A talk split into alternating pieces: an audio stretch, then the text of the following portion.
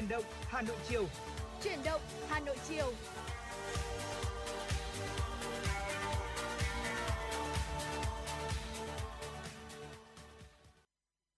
Trọng Khương và Thùy Linh rất vui khi được đồng hành cùng quý vị thính giả trong chương trình Chuyển động Hà Nội chiều phát trên sóng FM tần số 96 MHz của Đài Phát thanh và Truyền hình Hà Nội. Thưa quý vị, chương trình của chúng tôi cũng đang được phát trực tuyến trên trang web hanoitv.vn. Vâng, quý vị thân mến, quý vị hãy giữ sóng và tương tác với chúng tôi thông qua số điện thoại nóng của chương trình đó là 024 3773 6688 và bên cạnh đó thì chúng tôi cũng có một trang fanpage chính thức ở trên trang Facebook với tên gọi Chuyển động Hà Nội FM96. Quý vị có thể uh, comment hoặc là gửi những tin nhắn yêu cầu các âm nhạc hoặc là chia sẻ những thông tin mà uh, quý vị uh, nhận thấy hoặc là cập nhật được đến cho chúng tôi quý vị nhé. Vâng thưa quý vị và bây giờ thì hãy cùng với Trọng Khương và Thùy Linh chuyển động với những thông tin mà chúng tôi mới cập nhật uh, liên quan đến dịch Covid-19 cũng như một số thông tin về cuộc sống thường nhật của chúng ta. Dạ vâng thưa quý vị, uh, có lẽ là thông tin về Covid-19 hiện nay thì được mọi người uh, quan tâm rất là nhiều đúng không ừ. ạ? Vậy thì tôi cũng xin uh, thông tin đến quý vị khán giả, quý vị thính giả về số ca mắc mới uh, theo trang của Trang tin về dịch bệnh viêm đường hô hấp cấp COVID-19 của Bộ Y tế cập nhật vào lúc 18 giờ 30 ngày 6 tháng 9 thì à, tính từ 17 giờ ngày 5 tháng 9 đến 17 giờ ngày 6 tháng 9 trên hệ thống quốc gia quản lý ca bệnh COVID-19 có ghi nhận 12.481 ca nhiễm mới, trong đó thì có 4 ca nhập cảnh và 12.477 ca ghi nhận trong nước. Tại thành phố Hồ Chí Minh thì có 7.122 ca. Bình Dương có 2.194 ca, Đồng Nai là 871 ca, Long An 857 ca, Tiền Giang 234 ca, Kiên Giang 201 ca, Tây Ninh 134 ca, Khánh Hòa 97 ca, Đồng Tháp 95 ca, An Giang 87 ca, Đắk Lắc 79 ca, Cần Thơ 70 ca, Đà Nẵng 63 ca, Bình Thuận 48 ca, Hà Nội 42 ca, Phú Yên 34 ca, Quảng Ngãi 31 ca, Bình Phước 28 ca, Bà Rịa Vũng Tàu 22 ca, Quảng Bình 21 ca, Trà Vinh 20 ca, Thừa Thiên Huế 14 ca, Gia Lai 13 ca, Sóc Trăng 13 ca, Nghệ An 12 ca, Thanh Hóa 11 ca, Cà Mau 10 ca, Bình Định, Vĩnh Long, Bạc Liêu mỗi tỉnh 9 ca, Bắc Ninh 7 ca, Lâm Đồng, Bến Tre mỗi tỉnh 4 ca, Ninh Thuận, Đắk Nông mỗi tỉnh 3 ca, Sơn La, Quảng Nam mỗi tỉnh 2 ca, con Tum, Bắc Giang mỗi tỉnh 1 ca và trong đó thì có 8.099 ca trong cộng đồng. Vâng, chúng ta có thể thấy rằng là số ca mắc COVID-19 hiện tại ở Việt Nam hàng ngày vẫn con số vẫn rất là lớn đúng không ừ. ạ? Chính vì vậy cho nên quý vị thính giả hãy lưu ý nếu như chúng ta đang ở trong vùng đỏ, vùng tâm dịch uh, hoặc kể cả ở vùng cam hay vùng xanh đi chăng nữa ừ. thì chúng ta vẫn cần phải tuân thủ thông điệp 5K của Bộ Y tế. Nếu như không có việc gì cần thiết thì chúng ta hãy ở yên ở trong nhà và đặc biệt là luôn luôn uh, đeo khẩu trang, khử khuẩn, giữ khoảng cách và không tụ tập đông người để có thể đảm bảo được sức khỏe của mình. Bên cạnh đó thì chúng tôi cũng nghĩ rằng là uh, nếu ở nhà chúng ta có nhiều thời gian hơn thì quý vị cũng ừ. hãy uh, dành thời gian cho mình để luyện tập thể dục thể thao hàng ngày ừ. để nâng cao sức khỏe cũng như là sức đề kháng của mình quý vị nhé. Vâng. Uh, thưa quý vị liên quan đến giấy đi đường mới nhất mà Hà Nội cấp cho doanh nghiệp cũng như là những người được phép ra đường ừ. thì uh, thực hiện chỉ thị số 20 CT UBND Hà Nội yêu cầu là cấp giấy đi đường cho người dân tại vùng 1 theo mẫu mới có mã QR. Hiện nay thì nhiều doanh nghiệp trên địa bàn đã xin được giấy đi đường mẫu mới này. Về hình ảnh của mẫu giấy đi đường thì có thể thấy là so với các mẫu giấy trước đây, mẫu giấy mới nhỏ gọn hơn với kích thước chỉ bằng 1 phần 2 khổ giấy A4. À, ờ, các thông tin cũng đơn giản hơn với họ tên, lý do ra đường, tuyến đường, thời gian sử dụng giấy. Quan trọng nhất là trên giấy có mã QR. Mã QR trên giấy đi đường nhằm giúp cơ quan chức năng khi kiểm tra có thể quét mã để xác thực thông tin của người lao động, giúp quá trình kiểm tra đơn giản, nhanh chóng và chính xác hơn. Nếu như trước đây thì doanh nghiệp tự làm giấy đi đường theo mẫu, chủ doanh nghiệp tự ký tên và đóng dấu trên giấy, cấp cho người lao động, thì từ ngày 6 tháng 9 năm 2021, giấy đi đường của các doanh nghiệp sẽ do cơ quan công an cấp và có sẵn đầy đủ thông tin. Dạ vâng thưa quý vị, vừa rồi là những thông tin mà à, đầu chương trình chuyển động Hà Nội chiều ngày hôm nay chúng tôi muốn gửi đến quý vị. À, còn bây giờ thì chúng ta hãy cùng thư giãn với một giai điệu âm nhạc để à, chuyển động à, Hà Nội chiều ngày hôm nay của chúng ta à, thêm cập nhật thêm những tin tức để chuyển đến quý vị quý vị nhé. Bây giờ xin mời quý vị cùng lắng nghe ca khúc Mình yêu nhau bình yên thôi.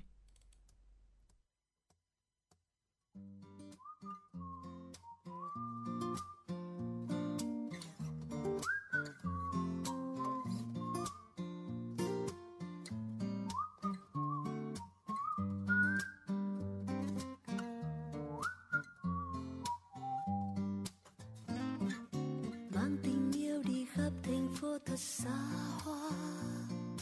Đến cả những miền quê bình yên ở nơi xa. Vai tựa vai và đôi bàn tay nằm siết chặt mãi. Yêu thương đông đầy những tháng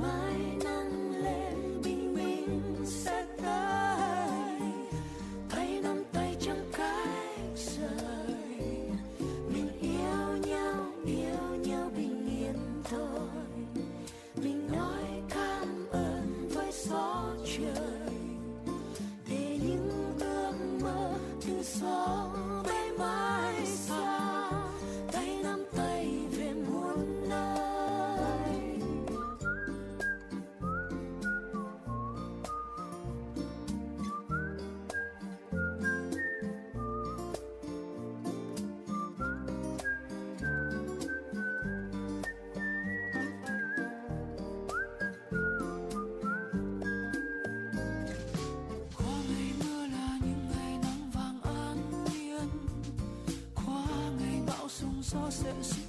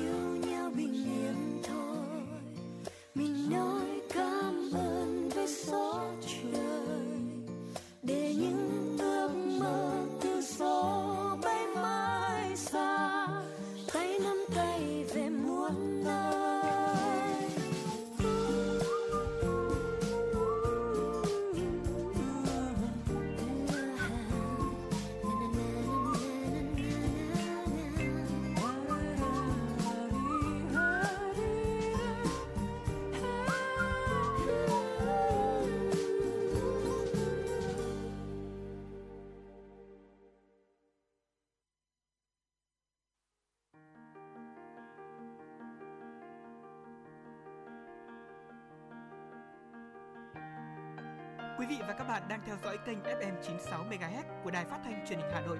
Hãy giữ sóng và tương tác với chúng tôi theo số điện thoại 024 3773 6688. FM 96 đồng hành trên mọi nẻo đường.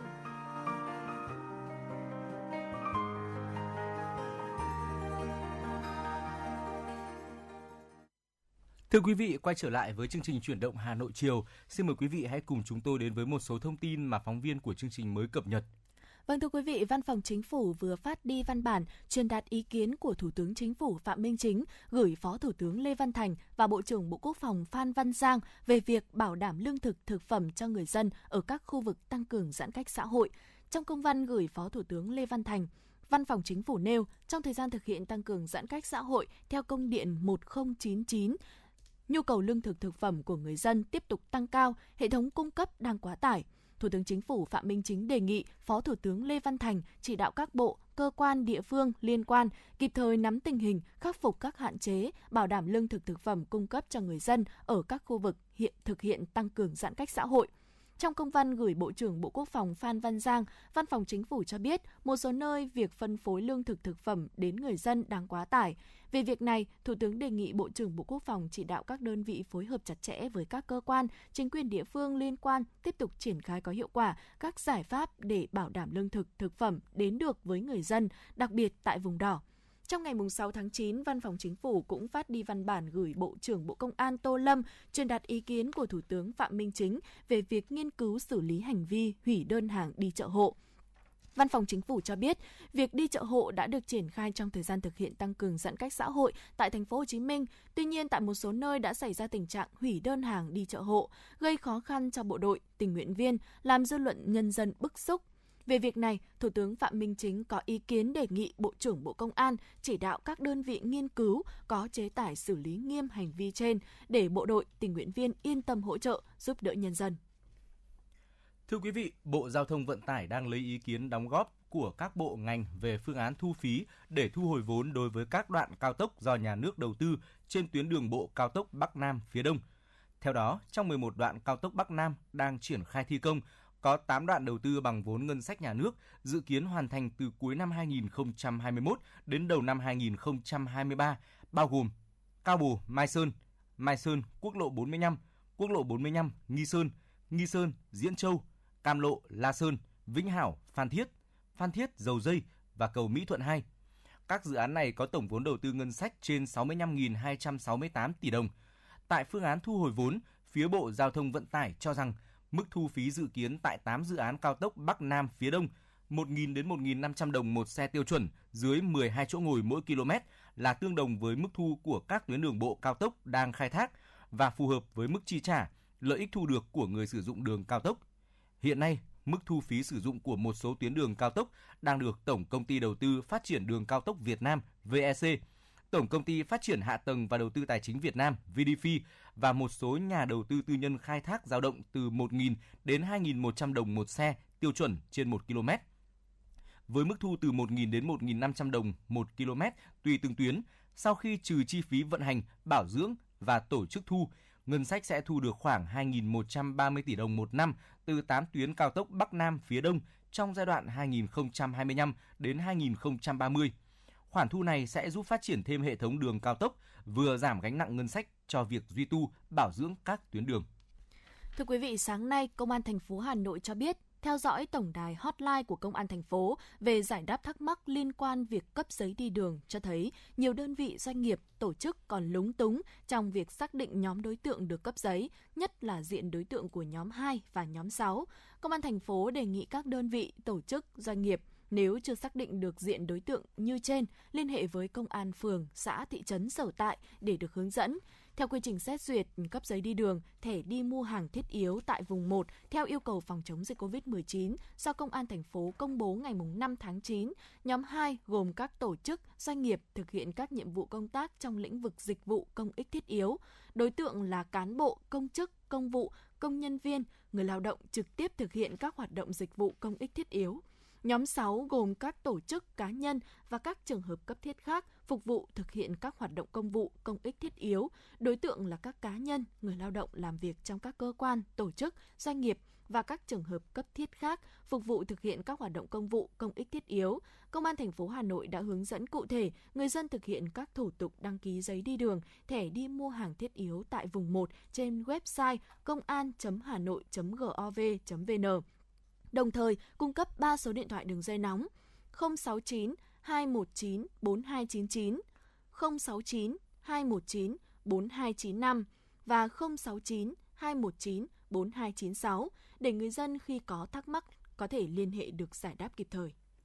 Thưa quý vị, tính đến 8 giờ ngày 7 tháng 9 theo giờ Việt Nam, trên thế giới ghi nhận tổng cộng 221 triệu 951.531 ca mắc COVID-19, và 4 triệu 588.200 ca tử vong. Số ca hồi phục là 198 triệu 540.821 ca.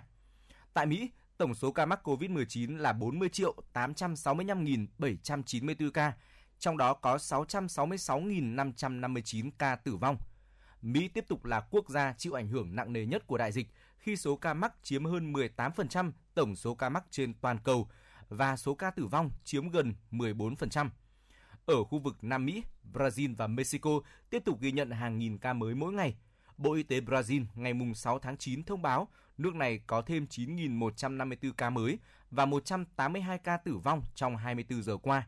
Như vậy đến nay, Brazil đã có hơn 20 triệu ca, trong đó có 583.810 ca tử vong. Trong khi đó, Bộ Y tế Mexico công bố thêm 5.127 ca mới và 330 ca tử vong, đưa tổng số lên lần lượt là 3 triệu 433.511 ca và 263.470 ca. Ngày hôm qua, Cuba đã trở thành quốc gia đầu tiên trên thế giới tiến hành chiến dịch tiêm chủng đại trà vaccine phòng COVID-19 cho trẻ em từ 2 đến 11 tuổi. Cuba bắt đầu chiến dịch này vào đúng ngày khai giảng năm học mới tại tỉnh miền Trung Cienfugos với loại vaccine tự sản xuất Soberana 02.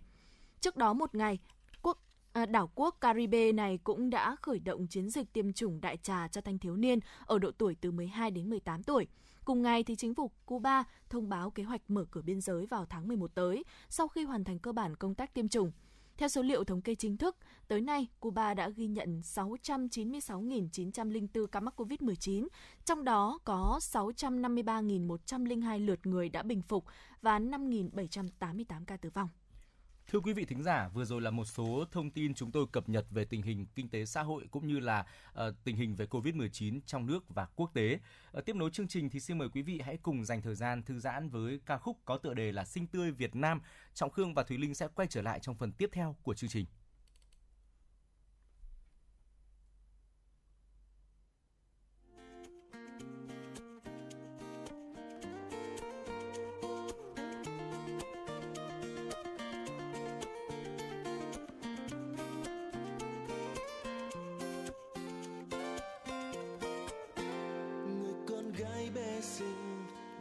Trên phố đông ta áo trắng bay bay lòng vui như nở hoa. Em mỉm cười xinh tươi, ôi cùng trời hai mươi, niềm vui tương lai đón chờ em.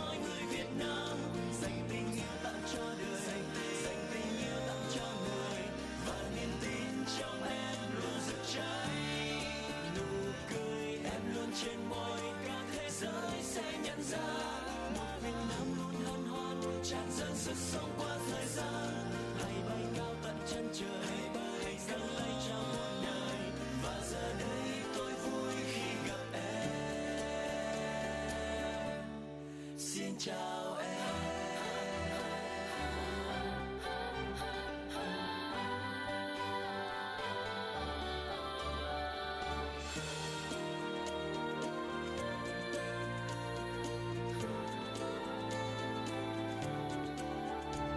con gái bé xinh đạp xe trên phố đông tà áo trắng bay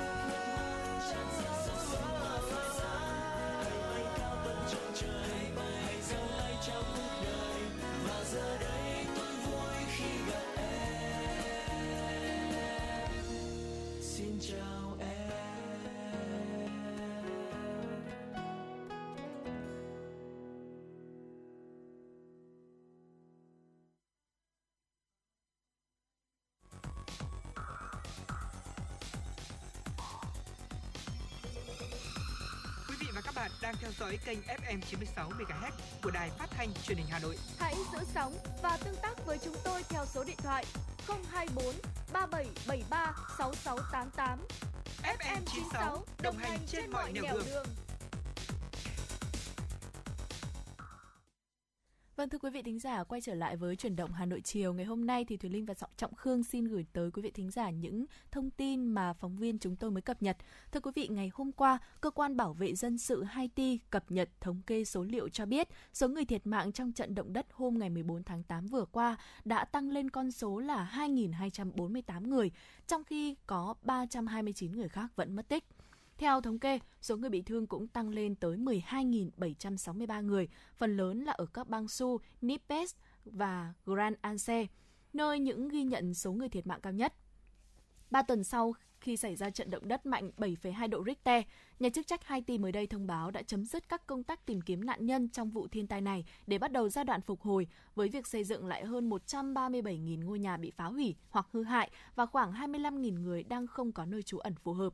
Theo báo cáo, trận động đất bắt nguồn từ vùng đất gãy đang hoạt động có tên là Presquerly Dusos với cường độ mạnh hơn 40% so với trận động đất 7 độ Richter năm 2010, từng cướp đi sinh mạng của hơn 200.000 người và khiến 300.000 người khác bị thương. Về cơ sở hạ tầng công cộng, thống kê của Cơ quan Bảo vệ Dân sự Haiti cho hay 62 cơ sở y tế bị thiệt hại một phần hoặc nghiêm trọng, chủ yếu là các bệnh viện công tại bang Grand Anse. Ngoài ra, 171 trường học tại vùng tâm trấn và lân cận bị phá hủy và 566 ngôi trường khác bị hư hại. Các cơ quan địa chấn ghi nhận hơn 900 cơn dư chấn sau ngày 14 tháng 8, trong đó 400 cơn dư chấn có cường độ 3. Chính phủ Haiti ước tính có hơn 690.000 người cần hỗ trợ, chiếm 40% dân số của ba bang và tổng số thiệt hại về vật chất lên tới hơn 1 tỷ đô la Mỹ. Thưa quý vị, giới chức bang Kerala, miền Nam Ấn Độ đang gấp rút kiểm soát đợt lây lan virus Nipah, loại virus khiến 75% ca nhiễm tử vong. Tuần trước thì một cậu bé 12 tuổi ở Kerala nhập viện vì sốt cao, khi tình trạng của cậu bé trở nên tồi tệ hơn. Các bác sĩ nghi ngờ bệnh nhân bị viêm não và gửi mẫu máu tới Viện Virus học quốc gia Ấn Độ. Xét nghiệm cho thấy cậu bé nhiễm virus Nipah. Cậu bé này đã qua đời vào ngày 4 tháng 9 vừa qua. Nipah là loại virus truyền từ động vật sang người, chủ yếu qua tiếp xúc trực tiếp với động vật hoặc sử dụng thực phẩm nhiễm bẩn. Tuy nhiên, lượng lớn ca nhiễm virus Nipah theo đường từ người sang người đã được báo cáo. Người nhiễm virus Nipah thường có các triệu chứng gồm sốt và đau đầu trong 3 ngày tới 2 tuần, ho, đau họng và các vấn đề về hô hấp. Người bệnh sau đó bị phù não dẫn đến buồn ngủ, lú lẫn, có thể hôn mê và tử vong. Chưa có thuốc hoặc ờ, vaccine đối phó với virus Nipah và bệnh nhân chỉ được chăm sóc y tế hỗ trợ. Giới chức bang Kerala đã mở chiến dịch truy vết, xác định, cách ly và xét nghiệm những người có thể tiếp xúc với cậu bé 12 tuổi. Vina George, lãnh đạo cơ quan y tế bang Kerala cho biết đã xác định được 188 người tiếp xúc với cậu bé, trong đó 20 người thuộc diện nguy cơ cao, chủ yếu là người trong gia đình. Tất cả đều bị cách ly nghiêm ngặt hoặc đã nhập viện. Hai nhân viên y tế tiếp xúc với cậu bé 12 tuổi xuất hiện các triệu chứng nhiễm virus Nipah vào ngày 6 tháng 9. Họ đã nhập viện và được lấy mẫu máu để xét nghiệm. Giới chức phong tỏa khu vực trong bán kính khoảng 3 km từ nhà cậu bé và khám sàng lọc những người có triệu chứng ở các quận lân cận tại Kerala. Đây là lần thứ hai trong vòng 3 năm một đợt bùng phát virus Nipah được báo cáo ở bang Kerala của Ấn Độ, nơi đang đối phó với đợt bùng phát COVID-19 nghiêm trọng. Số ca nCoV tại Kerala chiếm trung bình 68% trong khoảng 40.000 người mới ở Ấn Độ bị nhiễm mỗi ngày. Mới đây, Bộ Y tế Thái Lan cho biết đến nay 25,2 triệu người nước này đã được tiêm ít nhất một mũi vaccine ngừa COVID-19, trong đó 10 triệu người đã tiêm đầy đủ hai mũi. Phát biểu ngày hôm qua, người phát ngôn Trung tâm xử lý tình hình COVID-19 của chính phủ Thái Lan CCSA Tawisip Visanuothin đã hoan nghênh mốc 25 triệu người được tiêm mũi đầu tiên, cho rằng cần thêm 25 triệu người nữa được tiêm vaccine để đạt được mục tiêu mà nước này đặt ra.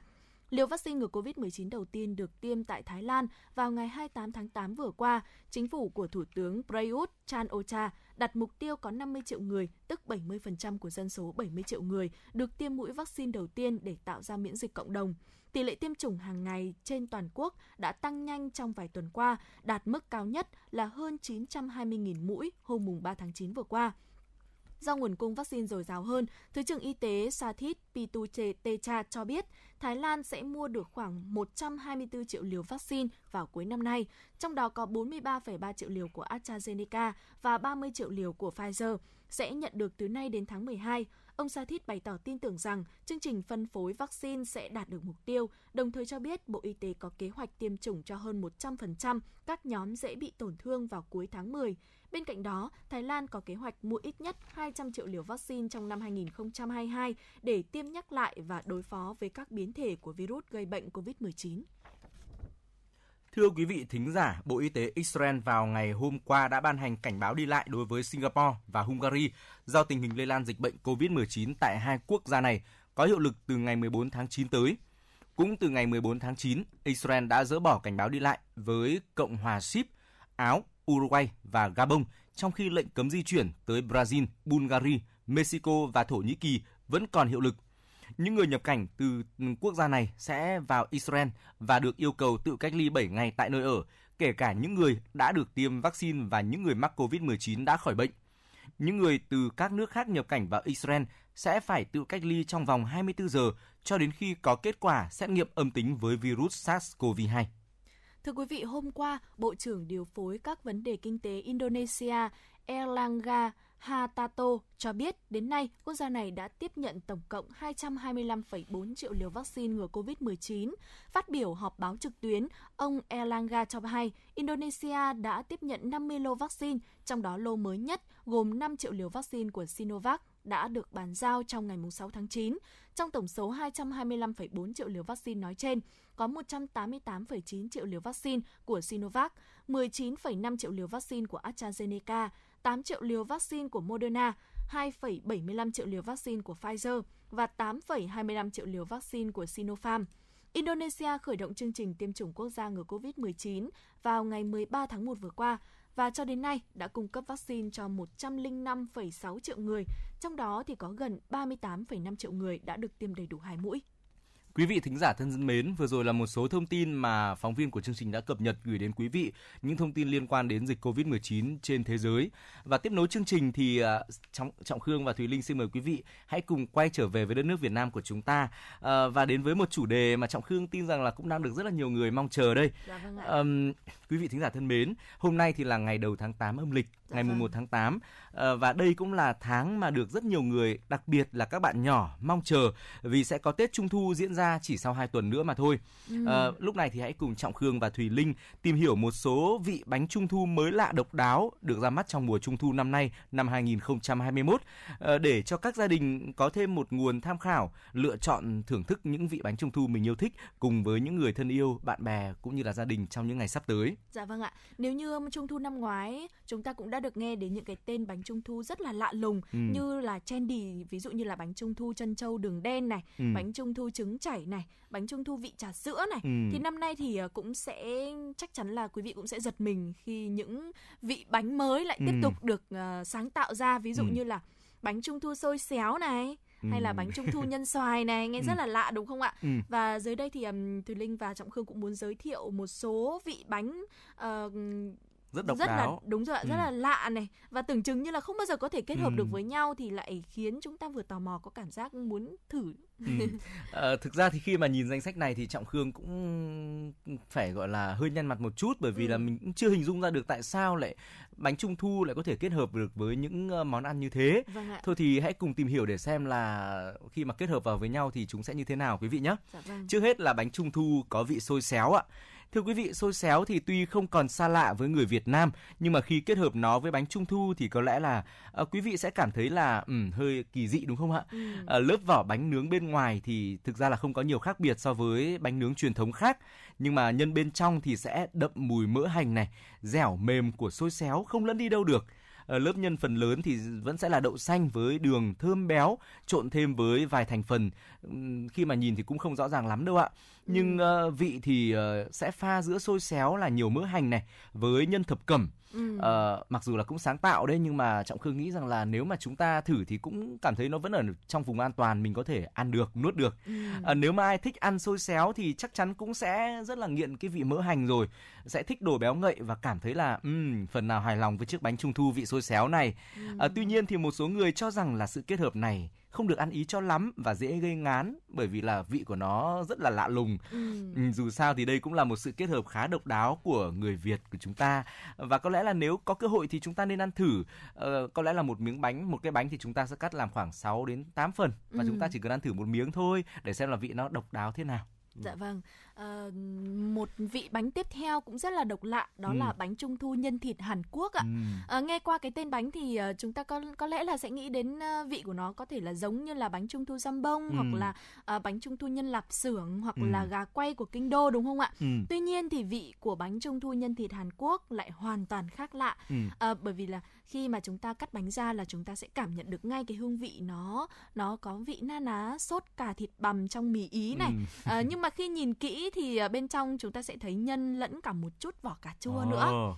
và khi mà chúng ta bắt đầu thưởng thức thì chắc chắn là chúng ta sẽ cảm nhận được đủ các vị chua cay mặn ngọt cực kỳ lạ lẫm và trộn lẫn một chút xíu thịt cùng hành tây hành lá nói chung là món này không phải là món dở tệ hoàn toàn đâu Ừm. ạ nhưng mà chắc chắn sẽ cực kỳ kén người ăn bởi vì là ờ, nghe cái tên thôi mà đúng không ạ bánh Ừm. trung thu nhân thịt thịt Hàn Quốc sẽ phù hợp với những ai mà thích đồ ăn Hàn Quốc hơn Ừm. nếu như ai đó nếu như vị thính giả nào mà ờ, không thích đồ ăn Hàn Quốc lắm thì có thể là cũng ờ, không không thực sự thích hợp với Ừm. cái vị bánh này bởi vì khi mà nhắc đến tên bánh là bánh trung thu nhân thịt Hàn Quốc thì trọng khương đang tưởng tượng ra một chiếc bánh ngọt và bên trong nhân thì lại là nhân mặn cho nên Vâng. là ờ, có lẽ là cũng khá khá là kén người ăn Dạ và quý vâng vị ạ. hãy cân nhắc khi mà chúng ta lựa chọn mua loại bánh này về thưởng thức nhé. Ừ.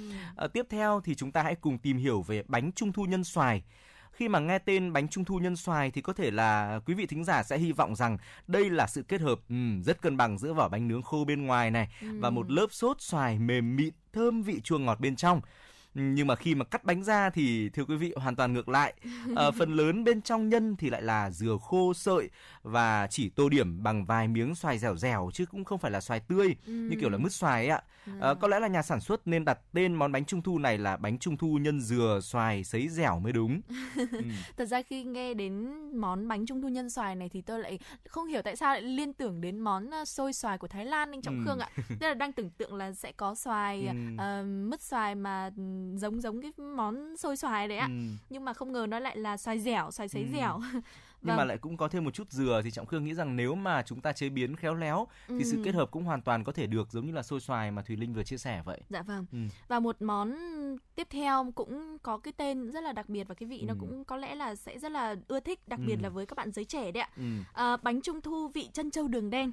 Đó, Ừ. chúng ta rất là hot về à, trà sữa chân châu đường đen này, Ừ. sữa tươi chân châu đường đen này đúng không ạ? Ừ. Bây giờ chúng ta có cả bánh trung thu vị chân châu đường đen nữa và các tín đồ của trà sữa hay sữa tươi như Thùy Linh vừa nhắc đến thì chắc chắn sẽ phát cuồng và thích thú ngay khi thấy Ừ. bánh bánh trung thu mà lại kết hợp với chân châu đường đen. Ừ. Và nếu như chúng ta muốn thưởng thức thì à, đều có thể à, tìm mua để chúng ta có thể Ừ. thưởng thức ngay vị bánh này bởi vì là à, rất là độc lạ đúng không ạ? Ừ. Bởi vì à, chiếc bánh này thì tạo ấn tượng mạnh bởi cái lớp vỏ bên ngoài là được nướng vàng đều này. Ừ. Bên ngoài thì kết hợp là lòng đỏ trứng tạo nên cái độ bóng và ẩm. Còn Ừ. bên trong thì sẽ là viên chân trâu to đùng, dai, giòn, ngọt Ừ. và cái vị ngọt thì nó vừa phải, nó không không không quá ngọt gắt đâu ạ. Ừ.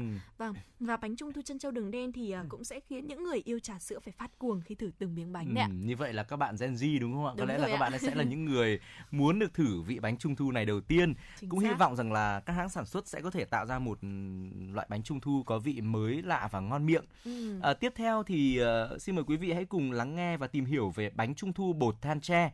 Ừ. À, thực ra thì bột than tre hay là bột tinh than tre từ lâu đã nổi tiếng với những khoáng chất quý này tốt cho sức khỏe như là có kali, canxi, Ừ. sắt hay là natri. À, bột tinh than tre là nguyên liệu tự nhiên dùng để chăm sóc sắc đẹp và dược liệu giúp cơ thể tẩy độc, thải độc tố và cung cấp dưỡng chất. À, tưởng chừng như là nó sẽ không liên quan lắm tới các món ăn và lại càng không dính dáng gì tới bánh trung thu. Thế nhưng mà người Việt chúng ta lại rất là sáng tạo khi mà có thể tạo ra những chiếc bánh trung thu có vỏ bánh làm từ bột than tre vô cùng là sáng tạo. À, thực ra thì không phải là hoàn toàn làm từ bột than tre mà chỉ là rắc bột tinh than tre vào với bột bánh mà thôi. Ừ. Tuy nhiên thì khi mà trộn đều lên thì cũng sẽ ra một thành phẩm là vỏ bánh đen ừm, tuyền luôn, rất là, độc đáo. Dạ vâng. À, bánh trung thu bột than tre thì ờ, kết hợp đa dạng hương vị nhân bánh như là trứng muối này, đậu xanh, thập cẩm, hạt sen ờ, cũng là một lựa chọn mới lạ và thú vị cũng là độc đáo trong mùa trung thu năm nay.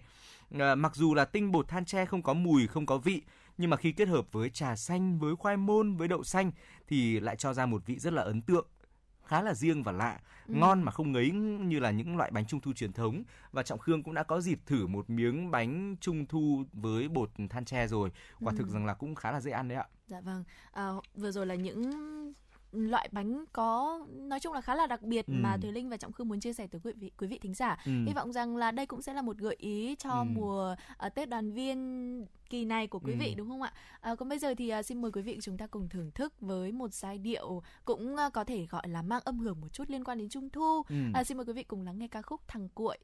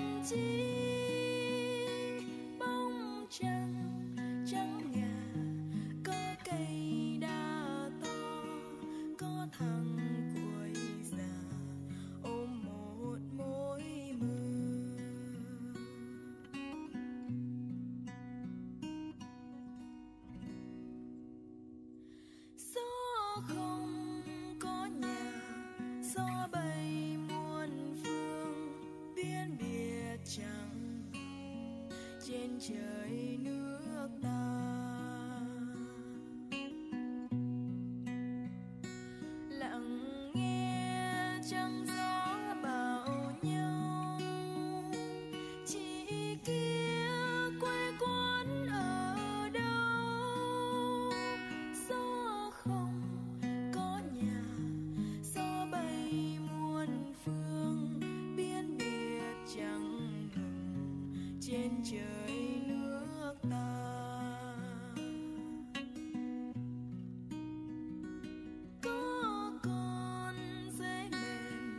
Suốt trong đêm khuya, hát dầm không tiền, nên nghèo xác xơ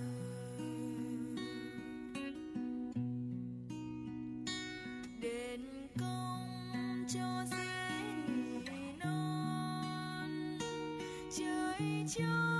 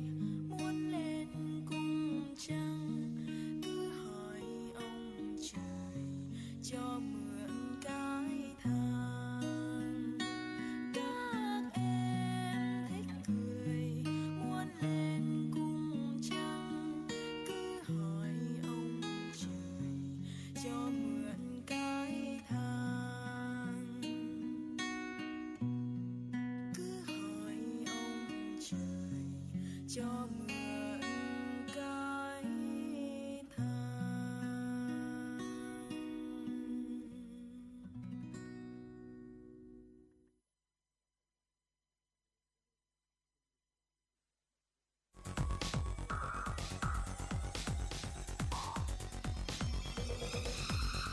và các bạn đang theo dõi kênh FM 96 MHz của đài phát thanh truyền hình Hà Nội. Hãy giữ sóng và tương tác với chúng tôi theo số điện thoại 024 3773 6688. FM 96 đồng hành trên mọi nẻo đường. Thưa quý vị, quay trở lại với chương trình chuyển động Hà Nội chiều. Xin mời quý vị hãy cùng tiếp tục lắng nghe một số thông tin mà chúng tôi mới cập nhật.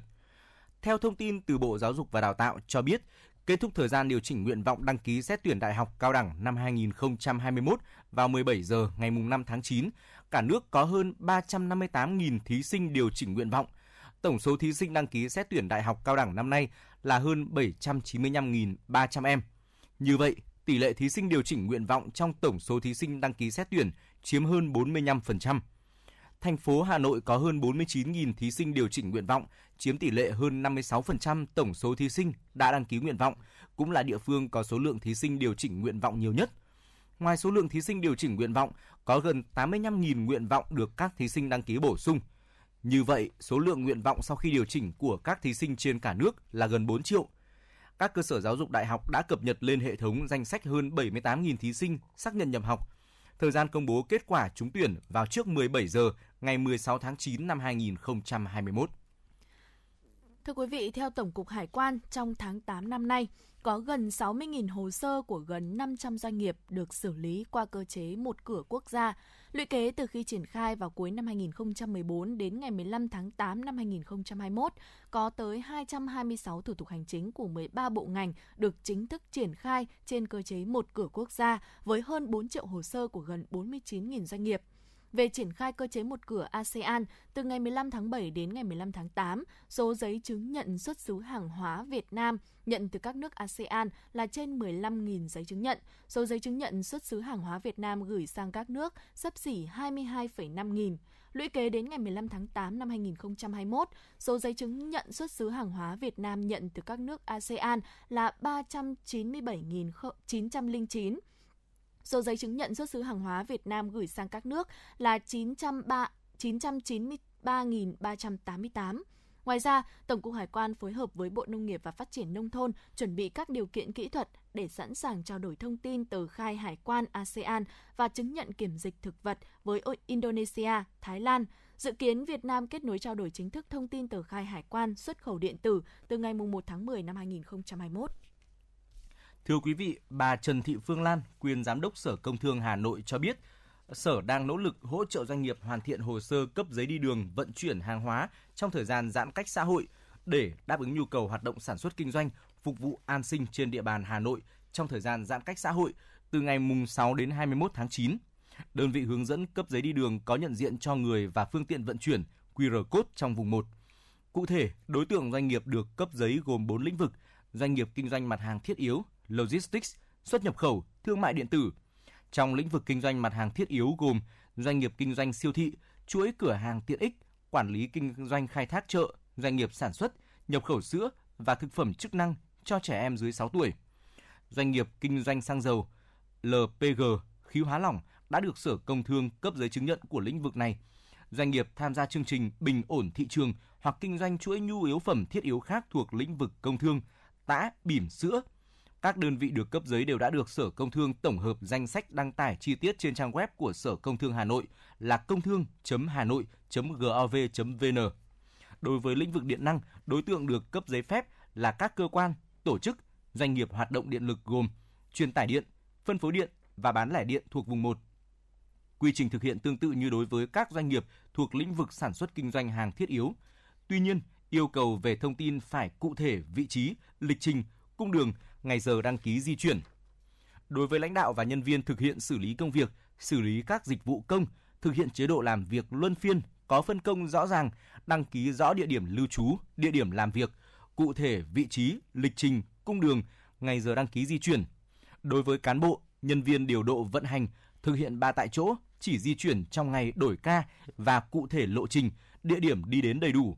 Đối với cán bộ, nhân viên phục vụ công tác kiểm tra, xử lý sự cố lưới điện, đơn vị đăng ký và bố trí theo lịch bảo đảm duy trì tối thiểu theo từng khu vực cụ thể. Riêng đối với lĩnh vực sản xuất công nghiệp, thẩm quyền cấp giấy đi đường do công an xã, phường, thị trấn, nơi doanh nghiệp đóng trên địa bàn. Về quy trình cấp giấy phép, các doanh nghiệp kinh doanh hàng hóa, dịch vụ thiết yếu chuẩn bị 3 file mềm, bản scan các tài liệu sau. Công văn đề nghị của doanh nghiệp, đơn vị có ký tên, đóng dấu, lưu ý doanh nghiệp, đơn vị cung cấp đầu mối liên lạc là tên, địa chỉ, điện thoại, email, vân vân. Lập các danh sách theo mẫu. Doanh nghiệp gửi các tài liệu nêu trên về địa chỉ email giấy đi đường soct@gmail.com. Thưa quý vị, Cục Hàng không Việt Nam đang lấy ý kiến về kế hoạch khai thác các đường bay nội địa thường lệ trong giai đoạn dịch COVID-19.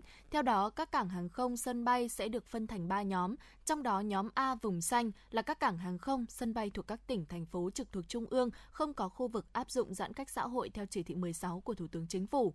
Nhóm B vùng vàng là các cảng hàng không, sân bay thuộc các tỉnh, thành phố chỉ áp dụng giãn cách xã hội theo từng khu vực, cấp quận huyện trở lên trong tỉnh, thành phố trực thuộc Trung ương theo chỉ thị 16. Nhóm C, vùng đỏ là các cảng hàng không, sân bay thuộc các tỉnh, thành phố trực thuộc Trung ương đang áp dụng giãn cách xã hội toàn bộ theo chỉ thị 16. Cục Hàng không Việt Nam đề xuất chặng bay chiều từ nhóm A đến nhóm A, B và C sẽ không giới hạn hành khách. Tuy nhiên, khách đi máy bay phải có xét nghiệm âm tính với SARS-CoV-2 trong vòng 72 giờ. Với chặng bay chiều từ nhóm B đến nhóm A, B và C, từ nhóm C đến nhóm A và B, khách công vụ, lực lượng phòng chống dịch COVID-19 chỉ cần có xét nghiệm âm tính với SARS-CoV-2 trong vòng 72 giờ. Các hành khách phải có xét nghiệm âm tính với SARS-CoV-2 trong vòng 72 giờ và đáp ứng một trong các điều kiện có giấy chứng nhận hoàn thành cách ly và được cơ sở cách ly vận chuyển thẳng bằng xe chuyên dụng từ cơ sở cách ly đến cảng hàng không, sân bay xuất phát hoặc có chứng nhận tiêm đủ liều vaccine phòng COVID-19, trong đó liều cuối cùng tiêm trong thời gian ít nhất 14 ngày và không quá 12 tháng tính đến thời điểm xuất phát hoặc có giấy xác nhận khỏi bệnh COVID-19 không quá 12 tháng tính đến thời điểm xuất phát các đường bay giữa các cảng hàng không, sân bay nhóm C với nhau chỉ áp dụng đối với khách công vụ, lực lượng phòng chống dịch COVID-19 và hành khách có văn bản đồng ý di chuyển, tiếp nhận của các địa phương đi và đến. Hành khách phải có xét nghiệm âm tính với SARS-CoV-2 trong vòng 72 giờ. Thưa quý vị, à, Vâng, Tiếp thưa theo- quý vị, vừa rồi là một số thông tin cập nhật liên quan đến Covid và tiếp theo chương trình thì xin mời quý vị hãy cùng chúng tôi lắng nghe một số thông tin về dự báo thời tiết đêm và ngày hôm nay, ờ, đêm và ngày mai mùng 8 tháng 9 năm 2021. Ờ, thưa quý vị, khu vực Hà Nội thì nhiều mây, có mưa vừa mưa to, có nơi mưa rất to và rải rác có rông, gió đông bắc đến đông cấp 2 cấp 3. Trong mưa rông có khả năng xảy ra lốc, xét và gió giật mạnh. Nhiệt độ thấp nhất từ 23 đến 25 độ, nhiệt độ cao nhất từ 28 đến 31 độ. Vâng thưa quý vị, vừa rồi là một số thông tin thời tiết về Hà Nội. Xin cảm ơn anh Trọng Khương đã cập nhật tới à, quý vị thính giả và chúng ta cũng có thể thấy rằng là Hà Nội trong những ngày này thì à, thường xuyên mưa rất là nhiều. Chính vì vậy cho nên là à, quý vị thính giả nếu mà chúng ta có việc đi ra ngoài thì hãy lưu ý nhớ mang theo áo mưa cũng như là những dụng cụ để có thể tránh mưa à, một cách tốt nhất để bảo Ừ. đảm sức khỏe của mình bởi vì Ừ. trong thời tiết trời cũng đã vào giữa thu đang đang dần bước vào những ngày à, thu rồi Ừ. Ờ, cho nên là thời tiết cũng dịu nhẹ lại không còn nắng nóng gay gắt nữa Ừ. vậy nên là chúng ta cũng- sẽ có thể là nếu như gặp mưa thì có thể là sẽ ừm, dễ bị ốm hơn Ừ. thế nên là Vâng. chúng ta hãy lưu ý về cái việc là à, bảo đảm sức khỏe cho mình quý vị nhé Vâng, cũng rất là cảm ơn những ờ, lưu ý của Thùy Linh và ờ, tiếp theo đây thì Trọng Khương xin mời quý vị thính giả hãy cùng ờ, lắng nghe một thông tin Trọng Khương nghĩ là một tín hiệu rất là vui, một Ừ. thông tin liên quan đến nền kinh tế của Việt Nam được nhận định bởi ờ, các ờ, chuyên gia và những tờ báo của nước ngoài. Đó là trang Australian Financial Review có một bài viết với tựa đề là Việt Nam vẫn là thị trường tiềm năng thu hút FDI sau đại dịch Covid-19. Cụ thể thì trang The Australian Financial Review ARF, trang báo kinh tế hàng đầu của nước Úc, Ờ, vừa có bài viết trích dự báo của các chuyên gia kinh tế nước ngoài cho rằng ờ, Việt Nam chúng ta sẽ phục hồi và vẫn là điểm đến ưa thích của vốn FDI sau đại dịch Covid-19. Ờ, cụ thể theo ARF, bất chấp các khó khăn do đại dịch Covid-19, mặc cho các hạn chế nghiêm ngặt đang được áp dụng ở thành phố Hồ Chí Minh, trung tâm thương mại của Việt Nam và số các ca nhiễm biến thể Delta tăng cao đang ảnh hưởng đến ngành sản xuất. Câu chuyện toàn cảnh về việc Việt Nam trở thành điểm đến ưa thích của đầu tư nước ngoài dự kiến sẽ vẫn không thay đổi. Theo ARF, trong vài thập kỷ gần đây, Việt Nam đã xuất sắc trong việc thu hút các công ty đa quốc gia trong lĩnh vực điện tử, giày dép và quần áo. Chi phí lao động thấp, cơ sở hạ tầng đáng tin cậy và thủ tục hành chính được đơn giản hóa đã thu hút những công ty như Samsung, Foxconn, Nike, Adidas, Gap và Levi's. Ở trong những ngày qua, nhiều tỉnh thành ở Việt Nam phải áp dụng các biện pháp giãn cách xã hội nghiêm ngặt để đối phó với sự bùng phát của các ca mắc COVID-19 với biến chủng Delta nguy hiểm. Nhiều nhà máy vẫn đang mở cửa hoạt động theo chính sách 3 trong 1. Theo đó, các công nhân và nhân viên thực hiện ăn, ngủ và làm việc tại chỗ. Trao đổi với tờ ARF, ông Simon Fraser, giám đốc điều hành của Phòng Thương mại Australia, hay còn gọi là Austram, tại Việt Nam, nói, trong khi một số người nước ngoài, đặc biệt là những người có con nhỏ, không thể đi học trong nhiều tháng, đã rời khỏi Việt Nam, nhiều người khác đã chọn ở lại. Các chủ doanh nghiệp vừa và nhỏ có vốn đầu tư tại đây đã ở lại, hầu hết không hoảng sợ và muốn ở đây để công ty của họ có thể phục hồi càng sớm càng tốt. Trang ARF trích ý kiến của ông Simon Fraser cho biết như vậy. ARF đánh giá câu chuyện toàn cảnh về việc Việt Nam trở thành điểm đến ưa thích của đầu tư nước ngoài dự kiến sẽ không thay đổi, ngay cả khi họ cắt giảm các dự báo, các nhà kinh tế vẫn tin rằng quốc gia này sẽ phục hồi trở lại. Chẳng hạn, ngân hàng HSBC đã cắt giảm dự báo tăng trưởng kinh tế của Việt Nam từ 6,1% trong năm nay xuống còn 5,1%. Tuy nhiên thì chuyên gia kinh tế Jun Liu của HSBC đánh giá, bất chấp những thách thức trước mắt, triển vọng phục hồi của Việt Nam vẫn rất khả quan với các yếu tố cơ bản vững chắc.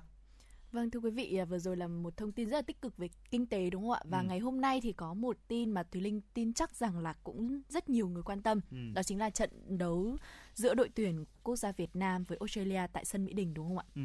Một thông tin rất là đáng quan tâm đấy. Vâng, à, Thùy Linh nghĩ rằng là tin tức này rất là nhiều người quan tâm mặc dù là thời điểm này Covid-19 chúng ta không thể trực tiếp Ừ. à, dự à, trận đấu này ở sân Mỹ Đình nhưng mà chúng ta vẫn luôn luôn theo dõi các cầu thủ của đội tuyển quốc gia Việt Nam đúng không Ừ. ạ? Và theo như báo Việt Nam Net có chia sẻ thì là uh, trong uh, trận ra chân uh, trận ra sân này thì uh, đội hình Việt Nam đấu với Australia thì có thể là huấn luyện viên Park Hang-seo có khả năng sẽ thực hiện những thay đổi cho tuyển Việt Nam sử dụng Xuân Trường và những nhân tố của Hoàng Anh Gia Lai để cầm bóng.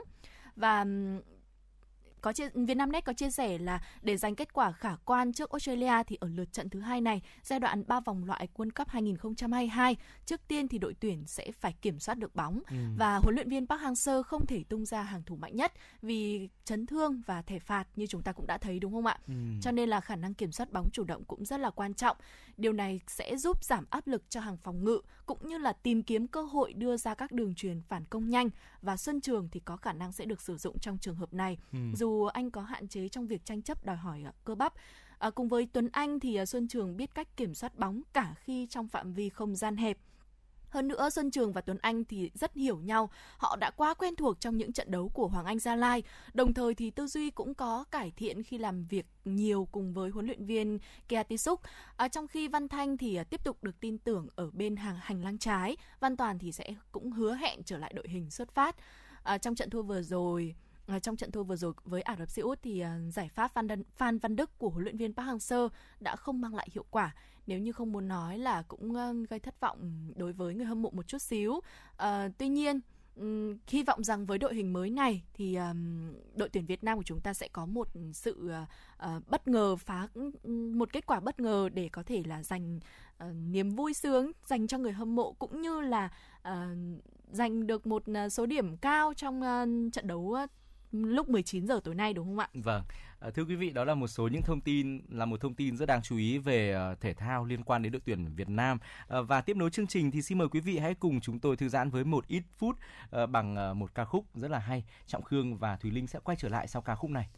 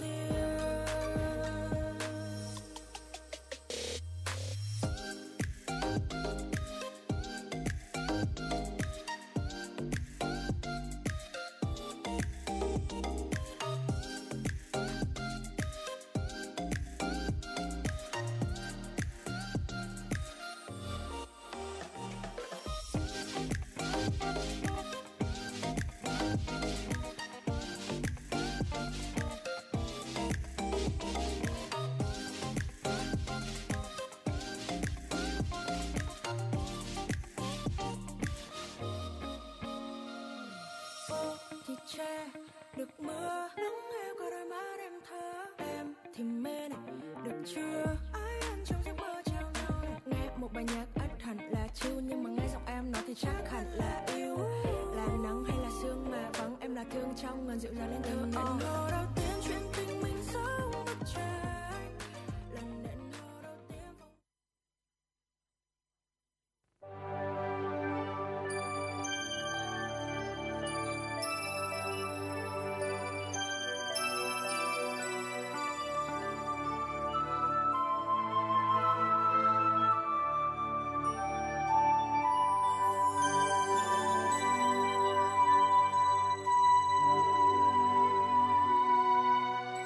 Đây là đài phát thanh và truyền hình Hà Nội.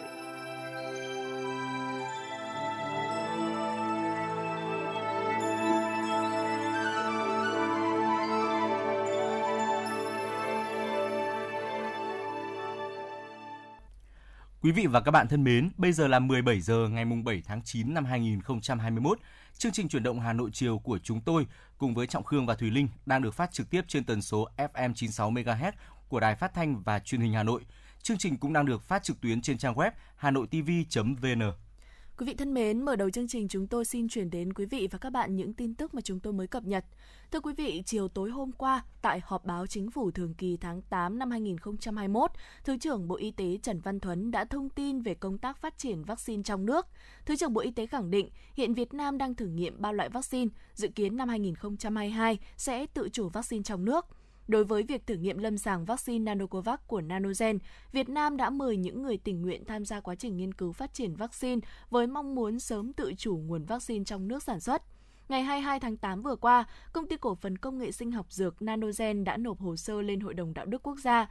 Tuy nhiên, vẫn còn một số nội dung còn tồn tại, yêu cầu cần phải giải quyết về công tác ngoại giao vaccine. Theo Thứ trưởng Bộ Ngoại giao Nguyễn Minh Vũ, trước tình hình dịch COVID-19 diễn biến phức tạp, tình trạng khan hiếm vaccine diễn ra tại hầu hết các quốc gia, không chỉ riêng Việt Nam. Do đó, chính phủ đã lập ra tổ công tác về ngoại giao vaccine và thời gian qua, tổ công tác đã tận dụng các mối quan hệ đẩy mạnh vận động tiếp cận nhanh nhất không chỉ vaccine mà cả thuốc điều trị COVID-19. Theo Thứ trưởng Nguyễn Minh Vũ, vaccine COVID-19 nhập về trong tháng 9, tháng 10 sẽ càng ngày càng nhiều, khoảng hơn 30 triệu liều sẽ về nước. Thưa quý vị, tối hôm qua, theo báo cáo của Sở Y tế Hà Nội, thành phố đã triển khai tiêm 103.198 mũi vaccine COVID-19 trong ngày. Đây là số lượng tiêm trong một ngày cao nhất kể từ khi thành phố bắt đầu tổ chức tiêm vaccine phòng COVID-19. Sở Y tế Hà Nội cho biết tốc độ tiêm đang tiếp tục tăng nhanh hơn nhưng vẫn bảo đảm an toàn. Như vậy, tính đến nay, tổng cộng thành phố đã triển khai tiêm được 2 triệu 405.585 mũi, gồm 2 triệu 157.559 mũi 1, 248.026 mũi 2, tương đương với 35% người dân từ 18 tuổi trở lên được tiêm chủng. Thành phố đặt ra mục tiêu hoàn thành tiêm chủng mũi 1 vaccine phòng COVID-19 cho 100% người dân từ 18 tuổi trở lên trên địa bàn theo nghị quyết số 21 NQCP ngày 26 tháng 2 năm 2021 và các chỉ đạo của Thủ tướng Chính phủ trước ngày 15 tháng 9 năm 2021 trên cơ sở số vaccine được phân, giao của Bộ Y tế. Cùng với đó, thành phố triển khai tiêm mũi 2 cho những người đã tiêm mũi 1 đủ thời gian theo quy định. Đặc biệt ưu tiên tiêm vaccine cho lực lượng y tế tuyến đầu, người cao tuổi, các trường hợp có bệnh lý nền, phụ nữ mang thai trên 13 tuần và đẩy nhanh việc tăng độ bao phủ tiêm chủng. Thưa quý vị, trước đề xuất nên nới lỏng cho người đã tiêm đủ hai mũi vaccine để họ đi lại và làm việc trong điều kiện giãn cách, tuân thủ thông điệp 5K, Bộ trưởng Bộ Y tế Nguyễn Thanh Long cho biết, Bộ Y tế đang nghiên cứu để thí điểm tại một số địa phương phía Nam, đồng thời tiếp tục có khuyến cáo về bảo đảm phòng chống dịch. Trao đổi về vấn đề này, Thứ trưởng Bộ Y tế Nguyễn Trường Sơn cho rằng cần phải xác định tiêm hai mũi vaccine là giúp bản thân người đã tiêm nếu chẳng may nhiễm SARS-CoV-2 thì có thể có triệu chứng nhẹ, ít trở nặng. Tỷ lệ tử vong ở những người đã tiêm đủ hai liều vaccine COVID-19 theo các báo cáo khoa học là thấp hơn so với nhóm chưa tiêm hoặc mới được tiêm một mũi. Song người đã tiêm hai mũi vẫn có thể nhiễm SARS-CoV-2, vẫn có thể lây cho người khác. Việc tiêm không đồng nghĩa họ được tự do đi lại, không thực hiện các khuyến cáo về phòng chống dịch cho bản thân, gia đình và cộng đồng. Vì thế, theo Thứ trưởng Nguyễn Trường Sơn, dù có ưu tiên đi làm dịch vụ thì những người đã tiêm hai mũi vaccine vẫn cần thực hiện đầy đủ các khuyến cáo về phòng chống dịch để đảm bảo an toàn cho cộng đồng.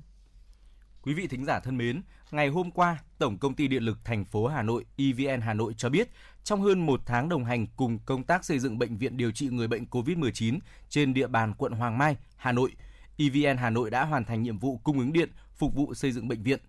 Do thời gian rất ngắn, EVN Hà Nội đã khẩn trương phối hợp với công ty trách nhiệm hữu hạn tập đoàn xây dựng Delta để cấp điện phục vụ thi công.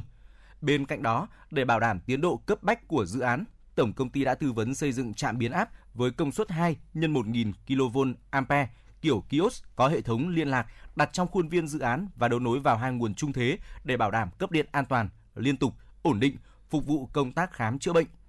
EVN Hà Nội đã đồng hành và phối hợp nhịp nhàng cùng đơn vị đầu tư xây dựng để hoàn thành đóng điện ngày 19 tháng 8 trước thời gian dự kiến ngày 20 tháng 8, giúp đẩy nhanh tiến độ hoàn thành của dự án, nhanh chóng đưa dự án vào hoạt động để điều trị cho các bệnh nhân mắc COVID-19.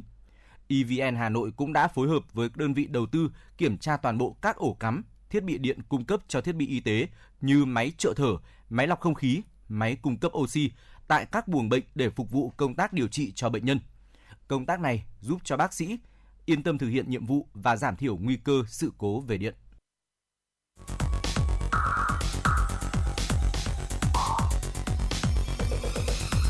Quý vị và các bạn đang theo dõi kênh FM 96 MHz của đài phát thanh truyền hình Hà Nội. Hãy giữ sóng và tương tác với chúng tôi theo số điện thoại 024 3773 6688. FM 96 đồng hành trên mọi nẻo đường. Quý vị thính giả thân mến và tiếp nối chương trình sẽ là một số những thông tin mà phóng viên của chúng tôi đã cập nhật. Xin mời quý vị cùng Trọng Khương và Thùy Linh đến với những thông tin này. Thưa quý vị, Cục Hàng không Việt Nam đang lấy ý kiến về kế hoạch khai thác các đường bay nội địa thường lệ trong giai đoạn dịch COVID-19. Theo đó, các cảng hàng không, sân bay sẽ được phân thành 3 nhóm. Trong đó nhóm A, vùng xanh là các cảng hàng không, sân bay thuộc các tỉnh, thành phố trực thuộc Trung ương không có khu vực áp dụng giãn cách xã hội theo chỉ thị 16 của Thủ tướng Chính phủ. Nhóm B, vùng vàng là các cảng hàng không, sân bay thuộc các tỉnh, thành phố chỉ áp dụng giãn cách xã hội theo từng khu vực, cấp quận, huyện trở lên trong tỉnh, thành phố trực thuộc Trung ương theo chỉ thị 16. Nhóm C, vùng đỏ là các cảng hàng không, sân bay thuộc các tỉnh, thành phố trực thuộc Trung ương đang áp dụng giãn cách xã hội toàn bộ theo chỉ thị 16. Cục Hàng không Việt Nam đề xuất chặng bay chiều từ nhóm A đến nhóm A, B và C sẽ không giới hạn hành khách.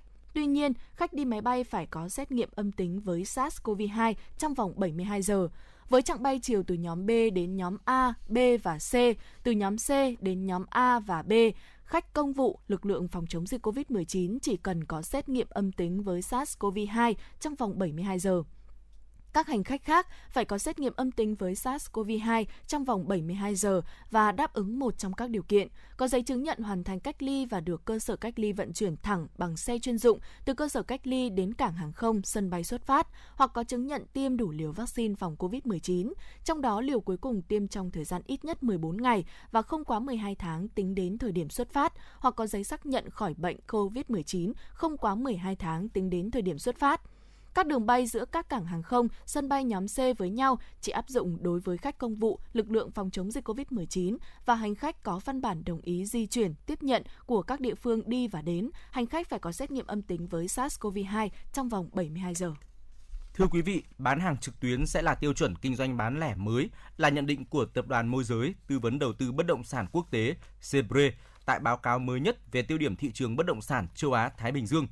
Theo Sebre, tại Việt Nam, mặc dù doanh số bán lẻ đã phục hồi trong quý 1 năm 2021, song hầu hết các ngành hàng bán lẻ, trừ các mặt hàng thiết yếu, đã có sự sụt giảm tăng trưởng doanh số vào giữa năm khi Việt Nam trải qua đợt giãn cách xã hội kéo dài tại nhiều tỉnh, thành phố. Trước tình hình đó, nhiều nhà bán lẻ đã chuyển hướng sang sử dụng các kênh bán hàng trực tuyến. Phương thức này được dự báo sẽ là tiêu chuẩn kinh doanh bán lẻ mới, sẽ được cả trung tâm thương mại lẫn các hãng bán lẻ đón nhận khi dịch COVID-19 dần được kiểm soát. Ngoài ra, Sebre cũng cho biết hoạt động đầu tư bất động sản thương mại ghi nhận sự tăng trưởng đáng kể từ đầu năm 2021 đến nay. Theo thông tin từ Bộ Giáo dục và Đào tạo, kết thúc thời gian điều chỉnh nguyện vọng đăng ký xét tuyển Đại học Cao đẳng năm 2021 vào 17 giờ ngày 5 tháng 9, cả nước có hơn 358.000 thí sinh điều chỉnh nguyện vọng. Tổng số thí sinh đăng ký xét tuyển Đại học Cao đẳng năm nay là hơn 795.300 em. Như vậy, tỷ lệ thí sinh điều chỉnh nguyện vọng trong tổng số thí sinh đăng ký xét tuyển chiếm hơn 45%. Thành phố Hà Nội có hơn 49.000 thí sinh điều chỉnh nguyện vọng, chiếm tỷ lệ hơn 56% tổng số thí sinh đã đăng ký nguyện vọng, cũng là địa phương có số lượng thí sinh điều chỉnh nguyện vọng nhiều nhất. Ngoài số lượng thí sinh điều chỉnh nguyện vọng, có gần 85.000 nguyện vọng được các thí sinh đăng ký bổ sung. Như vậy, số lượng nguyện vọng sau khi điều chỉnh của các thí sinh trên cả nước là gần 4 triệu. Các cơ sở giáo dục đại học đã cập nhật lên hệ thống danh sách hơn 78.000 thí sinh xác nhận nhập học. Thời gian công bố kết quả trúng tuyển vào trước 17 giờ ngày 16 tháng 9 năm 2021. Theo hướng dẫn nhiệm vụ năm học 2021-2022 của Bộ Giáo dục và Đào tạo, Bộ yêu cầu các sở giáo dục và đào tạo quan tâm tham mưu để tăng cường đầu tư tận dụng tối đa cơ sở vật chất của các trường để tổ chức dạy học nhiều hơn 6 buổi một tuần, chủ động, linh hoạt thực hiện chương trình trong bối cảnh dịch COVID-19 diễn biến phức tạp. Đồng thời, các đơn vị chú trọng tăng cường các điều kiện về hạ tầng kỹ thuật để bảo đảm chất lượng dạy học và kiểm tra, đánh giá theo hình thức trực tuyến. Cũng trong năm học 2021-2022, các nhà trường tập trung phát triển kho video bài dạy minh họa, kho học liệu điện tử, xây dựng tài liệu hướng dẫn dạy học trực tuyến để hỗ trợ giáo viên tổ chức dạy học trực tuyến, bảo đảm chất lượng. Sở Tài nguyên và Môi trường phối hợp với Sở Giáo dục và Đào tạo triển khai chương trình xây dựng trường học xanh vì một Hà Nội xanh trên địa bàn thành phố giai đoạn 2021-2025. Chương trình định hướng các trường học lồng ghép hoạt động giáo dục môi trường trong chương trình học, đồng thời hướng dẫn thầy cô giáo, học sinh và phụ huynh triển khai các giải pháp cải thiện môi trường sống với chủ đề khác nhau, không khí rác thải, năng lượng, nước và không gian xanh. Phó Giám đốc Sở Tài nguyên và Môi trường Hà Nội Mai Trọng Thái cho biết, chương trình được thực hiện thí điểm trong học kỳ 1 năm học 2021-2022 với sự tham gia của ít nhất 40 trường học ở 3 cấp mầm non, tiểu học và trung học cơ sở tại các quận Hoàn Kiếm, Hai Bà Trưng, các huyện Đông Anh và Thạch Thất.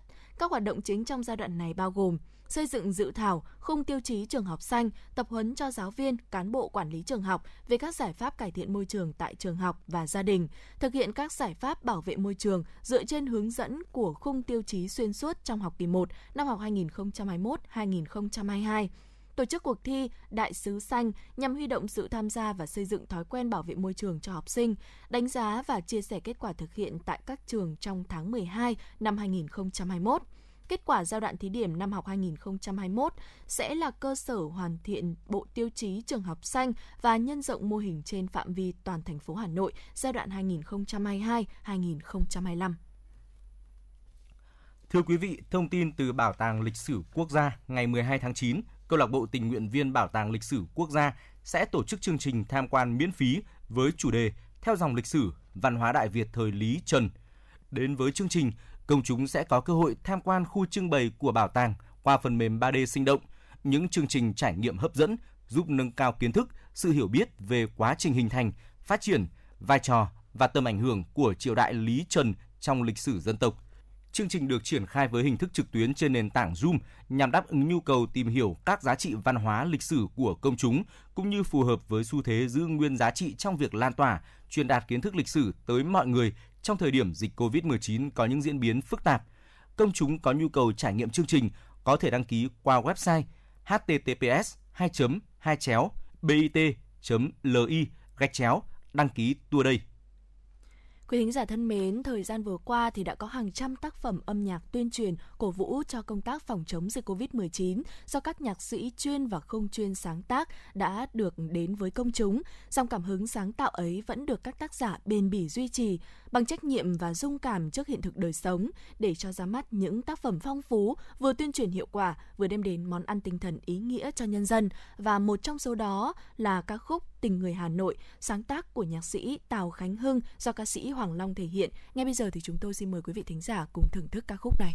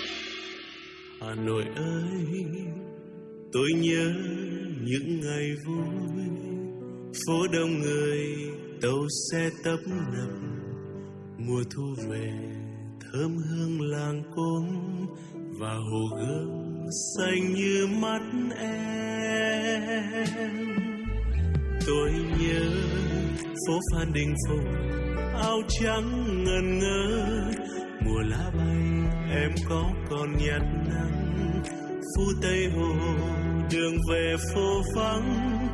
Mùa xe còn thắm mà anh xa em.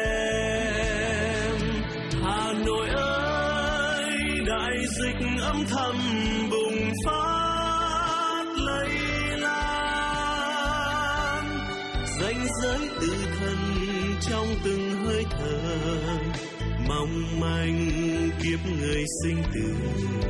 Trong nỗi đau vẫn sáng lên tình yêu con người. Hà nội ơi, hà nội ơi, lời trái tim tôi ước mơ vòng tay.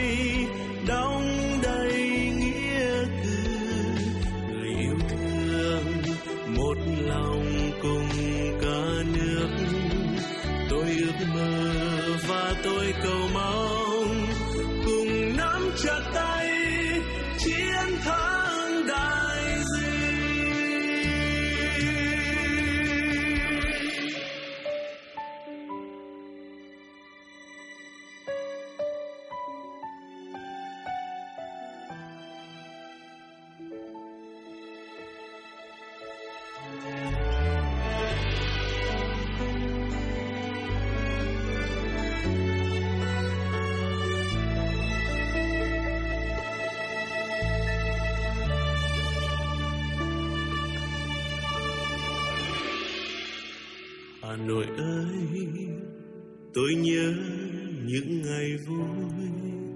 Phố đông người, tàu xe tấp nập. Mùa thu về, thơm hương làng cốm. Và hồ gươm xanh như mắt em. Tôi nhớ phố phan đình phùng áo trắng ngần ngơ.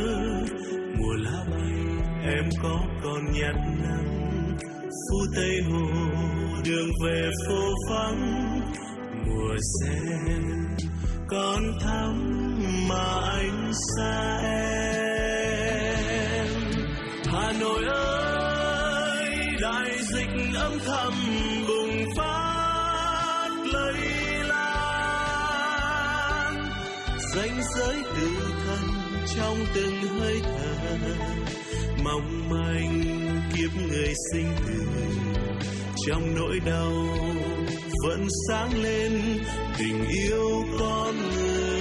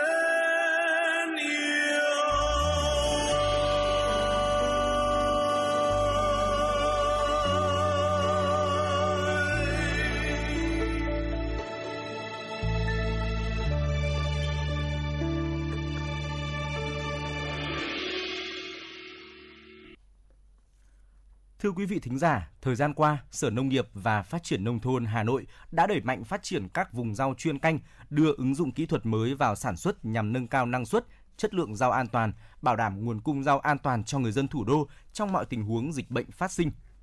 Mời quý vị cùng lắng nghe phóng sự có tựa đề Các vựa rau an toàn Hà Nội duy trì sản xuất hiệu quả. Thưa quý vị và các bạn, trong thời gian giãn cách xã hội do dịch COVID-19, tiêu thụ nông sản trên địa bàn thành phố Hà Nội nói chung, các vùng rau chuyên canh ở các huyện ngoại thành nói riêng gặp không ít khó khăn. Tuy nhiên, với nhiều nỗ lực, các vùng rau an toàn trên địa bàn thành phố vẫn giữ được nhịp điệu, duy trì sản xuất hiệu quả, bảo đảm cung ứng rau an toàn cho thủ đô trong mọi điều kiện về thời tiết, dịch bệnh. Thanh Trì có diện tích đất nông nghiệp lớn, toàn huyện có 140,5 ha rau an toàn, trong đó có 109 ha rau trồng theo tiêu chuẩn Việt Gáp. Để các vùng rau sản xuất và tiêu thụ ổn định, thuận lợi, mỗi vùng rau chuyên canh trên địa bàn được huyện chỉ đạo thiết lập một luồng xanh bằng cách bố trí cho lượng người nhất định vận chuyển rau đi tiêu thụ theo ngày. Những người này đều được kiểm tra dịch tễ, khai báo y tế, bảo đảm thực hiện các biện pháp phòng dịch. Theo ông Đặng Văn Thắng, Giám đốc Hợp tác xã rau Đại Lan, xã Duyên Hà, huyện Thanh Trì cho biết, với quy mô vùng trồng rau gần 54 hecta, chuyên trồng với đa dạng các chủng loại rau, quả, sản lượng từ 8 đến 10 tấn một ngày. Trước đây, việc tiêu thụ tập trung chủ yếu tại các trường học, bếp ăn tập thể rất thuận lợi, đem lại thu nhập đáng kể cho người dân. Tuy nhiên hiện nay, việc tiêu thụ rau cho bà con chủ yếu bằng các giải pháp tình thế. Ông Thắng cho biết, bởi vì là chúng tôi đây trước kia là được huyện hỗ trợ là để liên kết chuỗi. Thế nhưng mà do tình hình dịch bệnh này cho nên các cái đơn vị đó người ta cũng tạm thời là người ta chúng tôi cũng kiến nghị huyện là có những cái giải pháp nào. Bởi vì đây nó là giao vụ thì một ngày chúng tôi thu tạm thời nó được khoảng độ 2 3 tấn, có ngày lên 4 tấn. Thế nhưng nếu như vào chính vụ nó khoảng 15 20 tấn một ngày thì bây giờ chúng tôi đang phải tìm cái giải pháp đề nghị với huyện với thành phố là có cái giải pháp nữa hỗ trợ làm sao mà để tiêu thụ các cái đơn vị mà ví dụ như là siêu thị rồi các cái đơn vị không kể trong tỉnh kể ngoài tỉnh. Tôi đang đề xuất và các đồng chí lãnh đạo huyện cũng đang hứa là tìm giới thiệu các công ty về đây để giải pháp cho bà con nông dân. Chứ gần như này nó chỉ là ờ, giải pháp tình thế trước mắt thôi chứ không thể nói về, về lâu được. Khó khăn như vậy, nhưng theo bà con, đây là vùng sản xuất rau truyền thống đã lâu, việc thay đổi không thể một sớm một chiều, vì thế bà con vẫn tiếp tục triển khai vào vụ rau mới, nhưng với tâm thế vừa làm vừa lo, phụ thuộc vào tình trạng khống chế dịch bệnh của thành phố, cũng như các nỗ lực khác của chính quyền địa phương. Ông Phạm Văn Hùng, xã viên Hợp tác xã Rau Đại Lan, xã Duyên Hà, huyện Thanh Trì cho biết. Nhân dân là cũng vẫn rất vẫn tiếp tục và sản xuất bình thường, nhưng mà vẫn lo lắng cái đầu ra cho nhân dân. Thế cái này là cũng mong các cơ quan ban ngành đoàn thể vào cuộc và để tiêu thụ nông sản nhân dân để thực hiện cái mục tiêu cho giãn cách à, đảm bảo à, cho nhân dân. Là một trong những vựa rau lớn nhất nhì của Hà Nội, thôn Đông Cao, xã Tráng Việt, huyện Mê Linh đóng vai trò quan trọng trong việc bảo đảm nguồn cung ứng mặt hàng này cho thị trường tiêu dùng thủ đô. Theo thống kê, hàng chục hecta canh tác rau ăn lá tại thôn Đông Cao vẫn được bà con nông dân duy trì ổn định trong thời gian qua. Trung bình mỗi ngày, vựa rau này cung ứng hơn 15 tấn rau các loại cho thị trường Hà Nội, góp phần bảo đảm nguồn cung cho tiêu dùng của người dân thủ đô. Ông Đàm Văn Đua, Giám đốc Hợp tác xã Dịch vụ Nông nghiệp Đông Cao cho biết.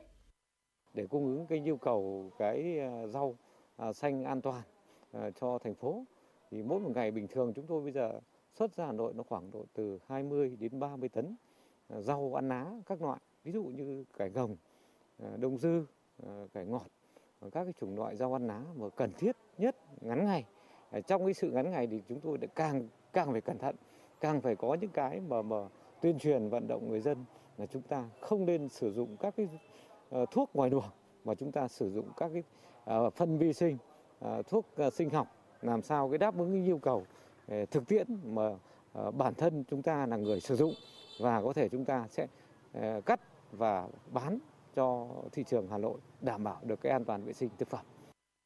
Bên cạnh đó, nhiều địa phương khác trên địa bàn Hà Nội cũng đang phát triển mạnh những vùng rau an toàn, điển hình như tại các huyện Hoài Đức, Đông Anh, Gia Lâm, Sóc Sơn, Thường Tín, Phú Xuyên. Thống kê đến nay, toàn thành phố đã phát triển được hơn 5.000 hecta canh tác rau an toàn, chưa kể khoảng 10.000 hecta rau sản xuất không chuyên canh phân bố tại các huyện, thị xã.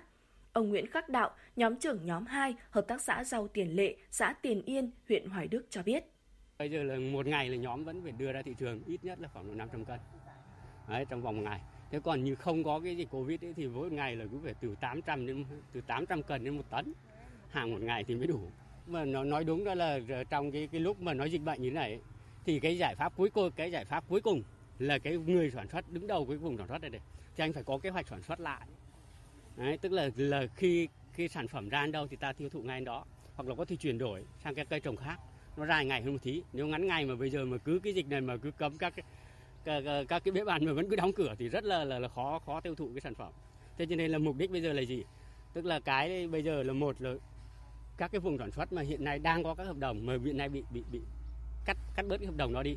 Là lý do ví dụ trường học dạo này các cháu không đi học không thể cấp hàng vào đó được. Thì anh phải đưa cái cây nó dài ngày hơn một tí để đợi đợi lúc đó là trường học đi học thì ta sẽ lại có hàng để cung ứng. Chứ không thể bỏ được. Chứ bỏ bây giờ nếu mà học sinh đi học cái thì anh lấy hàng đâu anh cấp. Thì đấy là cái giải pháp căn cơ nhất mà ở đâu mà đã có những cái hợp đồng như thế áp bắt buộc anh phải phải làm và phải tính. Chứ không thể nói là không không không tính được. Thời gian qua, Hà Nội đã đưa vào áp dụng hệ thống quản lý chất lượng nội bộ PGS tại 45 xã, phường, thị trấn thuộc 17 quận, huyện, thị xã. Tổng diện tích áp dụng quy trình quản lý sản xuất này khoảng 1.800 ha. Thành phố cũng khuyến khích các tổ chức, doanh nghiệp, hợp tác xã và cả hộ cá thể áp dụng các quy trình canh tác tiên tiến như Việt Gáp, HACCP, ISO 22000 để tạo ra những sản phẩm rau an toàn tiếp tục mở rộng canh tác rau màu tại các địa phương có lợi thế nhằm ổn định nguồn cung lâu dài cho thị trường Hà Nội trong mọi tình huống. Sản lượng rau màu của Hà Nội đến nay cơ bản đáp ứng nhu cầu tiêu dùng cho hơn 10 triệu người dân đang cư trú trên địa bàn thủ đô. Điều này có ý nghĩa rất quan trọng trong bối cảnh dịch COVID-19 diễn biến phức tạp. Để các vùng sản xuất rau trọng điểm trên địa bàn thành phố tổ chức sản xuất tốt, tuân thủ nghiêm ngặt quy trình sản xuất, theo ông Nguyễn Mạnh Phương, Chi cục trưởng Chi cục trồng trọt và bảo vệ thực vật Hà Nội, ngành nông nghiệp đã có tới hơn 500 mô hình áp dụng kỹ thuật mới vào sản xuất rau ăn lá, bảo đảm trong mọi hoàn cảnh của thời tiết, rau vẫn sinh trưởng và phát triển tốt. Bên cạnh việc sẵn sàng đáp ứng nguồn rau xanh cho thủ đô, nhiều vùng rau của Hà Nội lo ngại sẽ có diện tích đến kỳ thu hoạch, thương lái chưa kịp thu mua, dẫn tới dồn ứ cục bộ trong bối cảnh dịch bệnh diễn biến phức tạp. Do đó, về lâu dài, vừa ổn định nguồn cung rau xanh trong những trường hợp khẩn cấp, Hà Nội tiếp tục chú trọng quản lý, phát triển chuỗi liên kết tiêu thụ rau an toàn, thúc đẩy phát triển nông nghiệp hữu cơ và áp dụng công nghệ, hệ thống quản lý chất lượng tiên tiến nhằm nhân rộng vùng rau chất lượng tốt, đáp ứng nhu cầu thực phẩm cho người dân.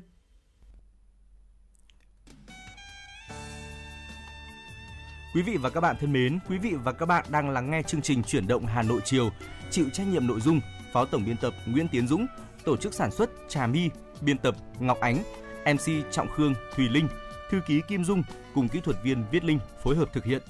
Hãy tương tác với chúng tôi để chia sẻ những vấn đề quý vị và các bạn đang quan tâm, những điều cần chia sẻ và cả những mong muốn được tặng một món quà âm nhạc cho bạn bè người thân qua số điện thoại 0243 773 6688 và bây giờ sẽ là ca khúc có tựa đề Mỗi ngày tôi chọn một niềm vui. Xin mời quý vị thính giả cùng lắng nghe. mời em giữ lấy để mắt em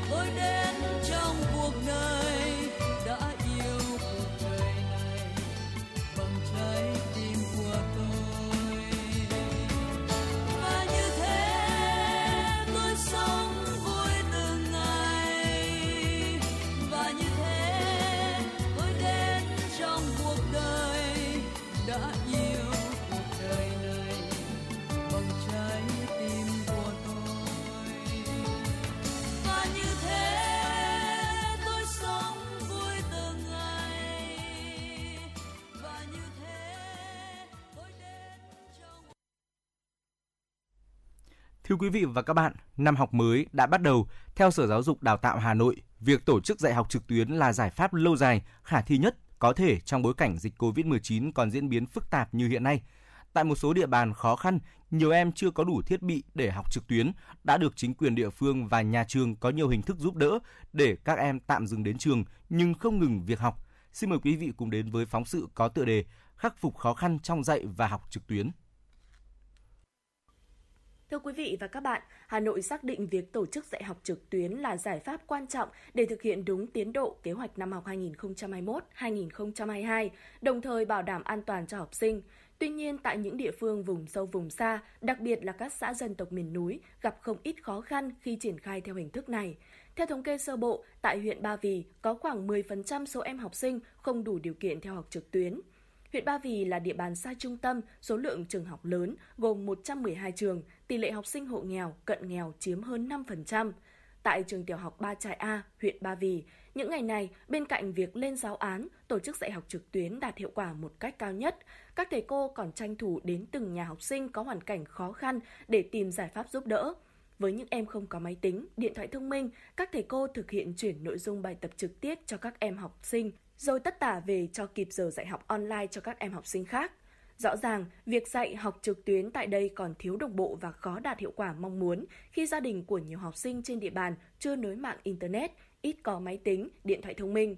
Bà Nguyễn Thị Tần ở thôn 9, xã Ba Trại, huyện Ba Vì có hai con nhỏ đang trong độ tuổi đi học, nhưng gia đình không có máy tính hay điện thoại thông minh để các cháu học trực tuyến cho biết.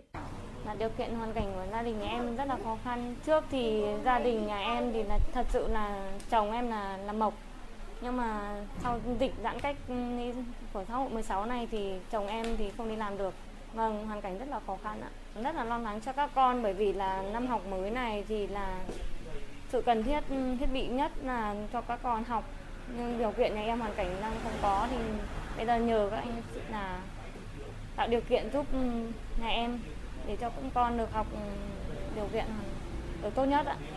Thầy Trần Văn Xuân, hiệu trưởng trường tiểu học Ba Trại A, huyện Ba Vì cho biết, để giúp các em có hoàn cảnh khó khăn có thể theo học trực tuyến, năm học trước, nhà trường đã phát động phong trào ủng hộ trong phụ huynh, học sinh và huy động từ nguồn xã hội hóa.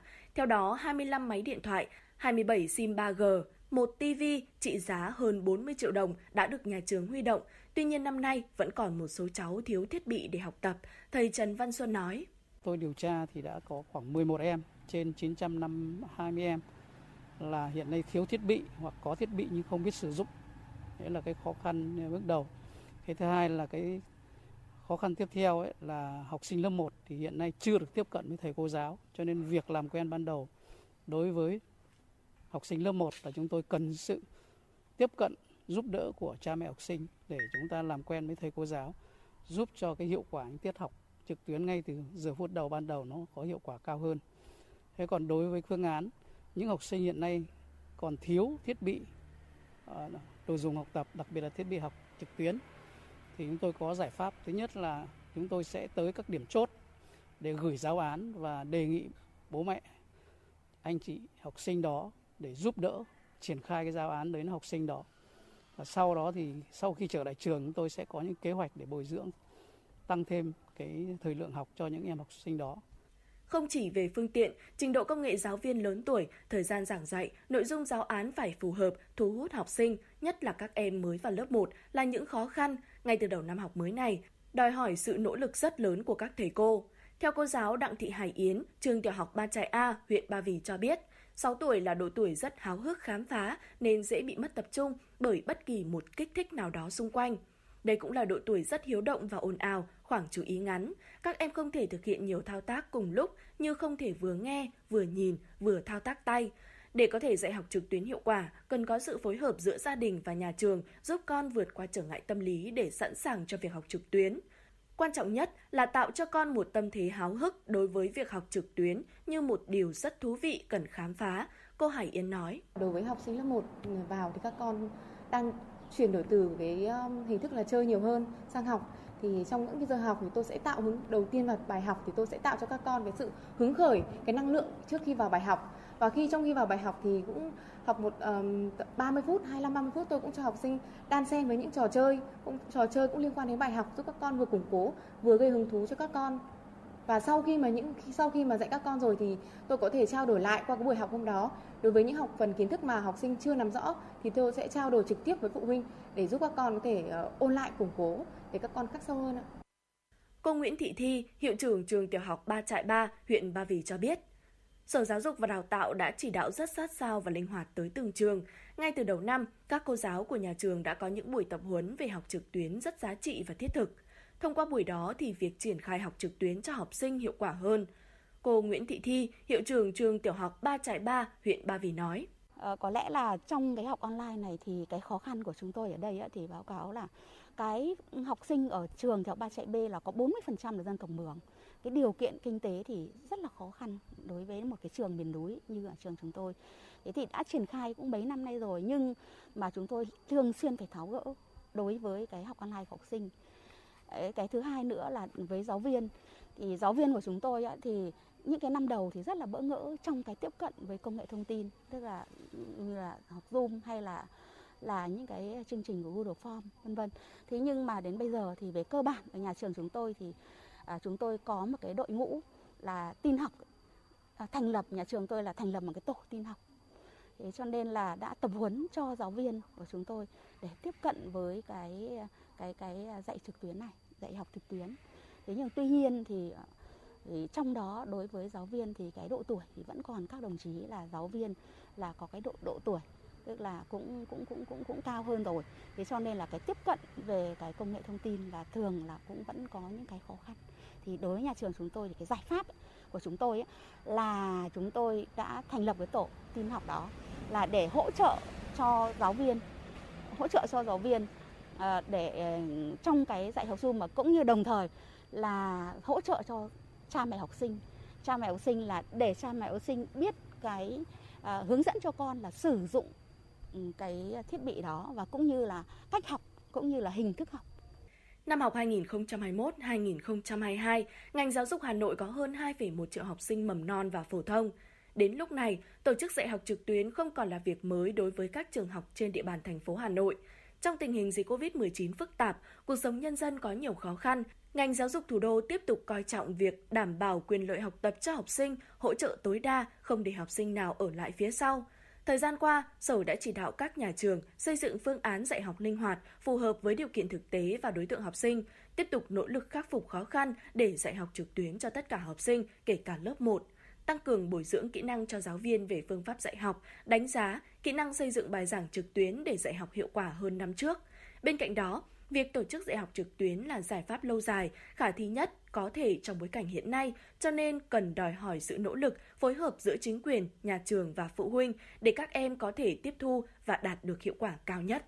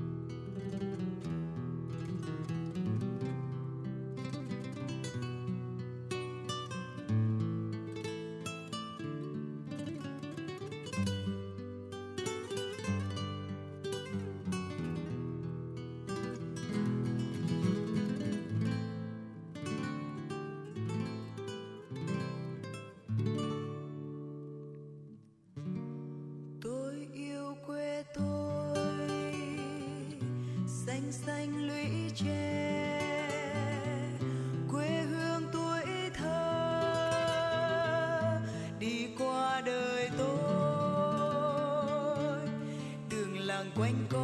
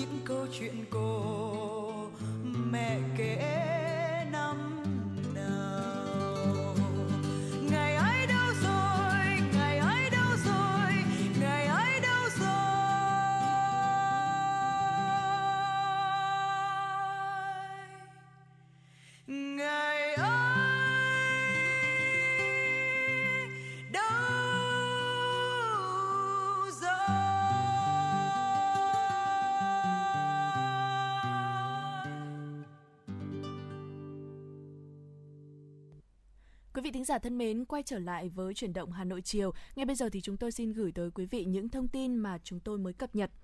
Thưa quý vị, tập 4 Sing for Life, Sing for Love hát để sẻ chia với chủ đề Nắng trong tim do Trung ương Hội Liên hiệp Thanh niên Việt Nam chỉ đạo. Trung tâm Tình nguyện Quốc gia phối hợp cùng đơn vị liên quan tổ chức sẽ lên sóng trên các nền tảng trực tuyến vào 20 giờ 10 phút ngày 9 tháng 9 tới. Đây là dự án nghệ thuật được thực hiện với mục đích hưởng ứng lời kêu gọi của Đảng, Nhà nước về việc toàn dân chung tay góp sức giúp đỡ những hoàn cảnh khó khăn, tạo dựng quỹ hỗ trợ người lao động vượt qua đại dịch COVID-19, đặc biệt là sáng kiến triệu túi an sinh đang được triển khai trong thời gian gần đây của Trung ương đoàn.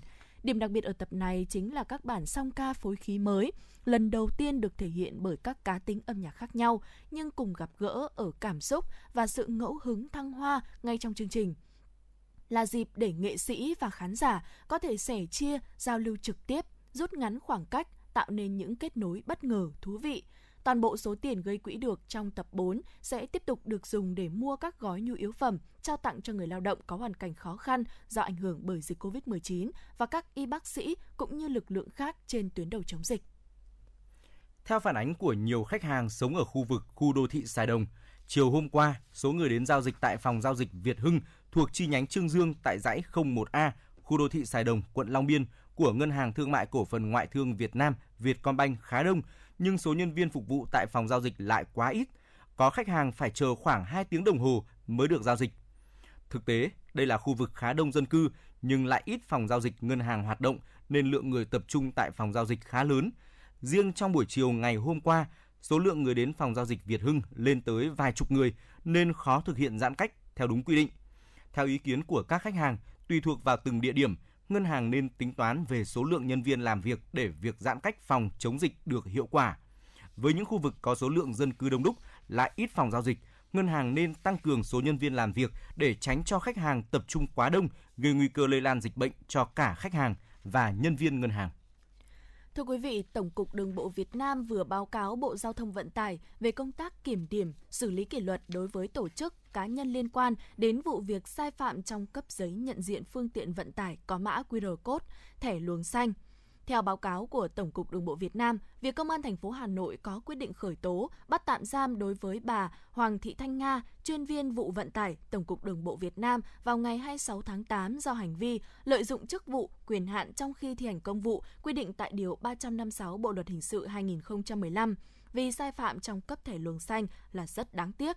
Vụ việc này đã ảnh hưởng đến danh dự, uy tín và những nỗ lực của ngành giao thông vận tải trong suốt thời gian qua, gây bức xúc trong dư luận xã hội.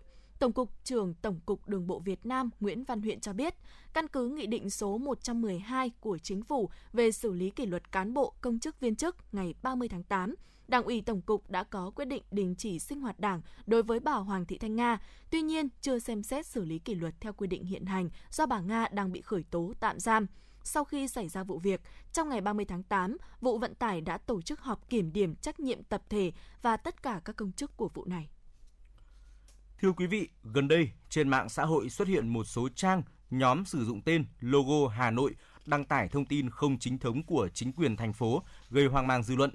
Hiện Sở Thông tin và Truyền thông Hà Nội đang xem xét xử lý nghiêm các trường hợp này.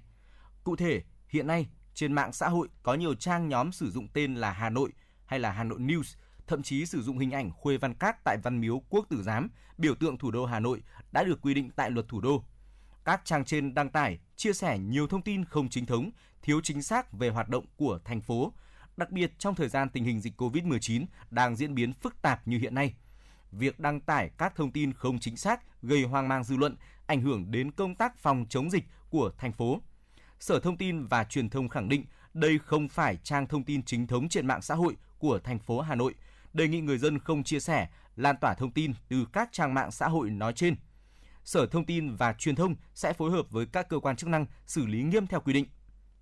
Cũng theo Sở Thông tin và Truyền thông Hà Nội, hiện Hà Nội có một trang fanpage chính thức của thủ đô Hà Nội, chỉ có một địa chỉ tại https 2 2 chéo www.facebook.com gạch chéo thủ đô gov.vn. Thưa quý vị, ngày hôm qua, Tòa án Nhân dân quận Hà Đông mở phiên tòa xét xử Trần Văn Thịnh, sinh năm 1975, ở phường Yết Kiêu, quận Hà Đông, Hà Nội, về tội chống người thi hành công vụ. Vụ việc xảy ra vào chiều ngày 25 tháng 8 tại chốt phòng chống dịch COVID-19 trên địa bàn tổ dân phố 2, phường Quang Trung, quận Hà Đông, khi Trần Văn Thịnh điều khiển xe máy không đeo khẩu trang đến chốt. Tại đây, lực lượng chức năng đã yêu cầu đối tượng đeo khẩu trang, trình giấy đi đường, nhưng Thịnh không hợp tác. Đối tượng có hành vi lăng mạ người thi hành công vụ, không dừng lại ở đó, Thịnh đạp một cán bộ trực chốt, xông vào bóp cổ rồi chạy ra ven đường nhặt viên gạch định tấn công lực lượng trực chốt. Đối tượng đã bị lực lượng chức năng khống chế, bắt giữ ngay sau đó. Ngày 26 tháng 8, cơ quan cảnh sát điều tra công an quận Hà Đông đã ra quyết định khởi tố vụ án, khởi tố bị can và được Viện Kiểm sát Nhân dân cung cấp phê chuẩn. Nhận thấy tính chất của vụ án, cơ quan điều tra, viện kiểm sát, tòa án nhân dân quận Hà Đông đã xác lập án điểm và nhanh chóng tiến hành các biện pháp điều tra, đưa vụ án ra xét xử. Phiên tòa diễn ra chỉ 12 ngày sau khi Thịnh có hành vi tấn công lực lượng chức năng.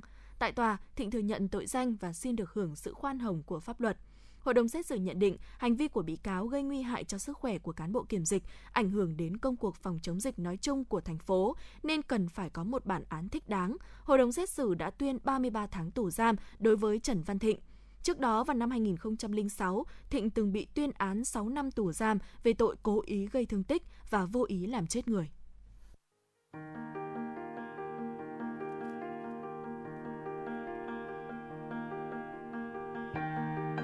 Quý vị và các bạn đang theo dõi kênh FM 96 MHz của Đài Phát thanh Truyền hình Hà Nội.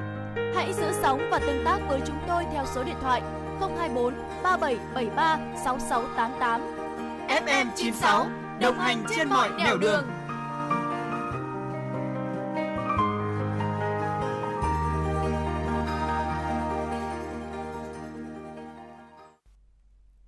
Thưa quý vị và các bạn, những năm qua, nhờ đẩy mạnh ứng dụng khoa học công nghệ, Hà Nội đã tiếp nhận chuyển giao thành công nhiều giống cây trồng vật nuôi có giá trị tăng cao, góp phần tạo đột phá trong sản xuất nông nghiệp. Mời quý vị thính giả cùng tìm hiểu nội dung này qua phóng sự có tựa đề Nông nghiệp Hà Nội lấy công nghệ cao làm đột phá. Thưa quý vị và các bạn, đẩy mạnh phát triển nông nghiệp ứng dụng công nghệ cao đang là xu hướng trong cuộc cách mạng công nghiệp 4.0. Đây cũng là giải pháp then chốt, trọng tâm cho việc xây dựng nền nông nghiệp thủ đô phát triển toàn diện theo hướng hiện đại. Chính vì vậy, năm 2021 này, ngành nông nghiệp Hà Nội tiếp tục đẩy mạnh tái cơ cấu, trong đó lấy công nghệ cao làm đột phá nhằm mục tiêu xây dựng nền nông nghiệp giá trị cao và phát triển bền vững. Tại Việt Nam, những năm qua, lan hồ điệp được tiêu thụ rất mạnh. Theo Hiệp hội Sản xuất Hoa Lan Hồ Điệp Đài Loan Trung Quốc, Việt Nam là một trong những quốc gia có kim ngạch nhập khẩu hoa lan hồ điệp lớn nhất từ Đài Loan, chỉ đứng sau Mỹ và Nhật Bản. Trong khi đó, tại Việt Nam, thủ phủ trồng hoa Đà Lạt Lâm Đồng thì có 60% lượng lan hồ điệp sản xuất được xuất khẩu ra các thị trường Nhật Bản, Hàn Quốc, còn lại 40% tiêu thụ trong nước. Còn riêng miền Bắc, 100% hoa lan hồ điệp được tiêu thụ nội địa nhưng nguồn cung vẫn không đủ, phải nhập từ Trung Quốc, Đài Loan. Đặc biệt, dịp Tết Nguyên đán, nhu cầu sử dụng hoa lan khoảng 6 đến 7 triệu cây và ngày càng tăng cao. Nhu cầu lớn là vậy, thế nhưng hiện nay theo thống kê, cả nước chỉ có khoảng vài chục doanh nghiệp đầu tư phát triển ngành hàng này. Tuy nhiên, thời gian qua, việc ứng dụng công nghệ cao vào nông nghiệp đang là xu hướng cho phát triển bền vững nên đã có nhiều doanh nghiệp mạnh dạn đầu tư hàng nghìn tỷ đồng để phát triển ngành hoa lan Việt Nam.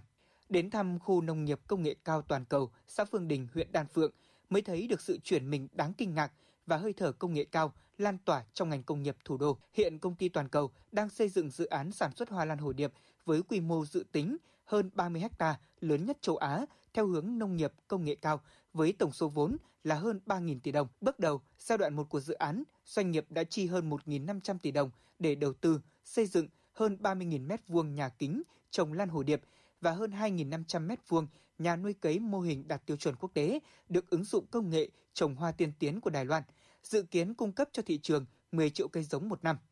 Chị Lại Thị Xuân, kỹ sư công ty cổ phần đầu tư và phát triển nông nghiệp công nghệ cao toàn cầu cho biết. Để đảm bảo được nhiệt độ uh, chuẩn và đúng thì thứ nhất là về mô hình, mô hình phải xây dựng phải đúng và chuẩn thì khi đó thì mình mới có thể kiểm soát được.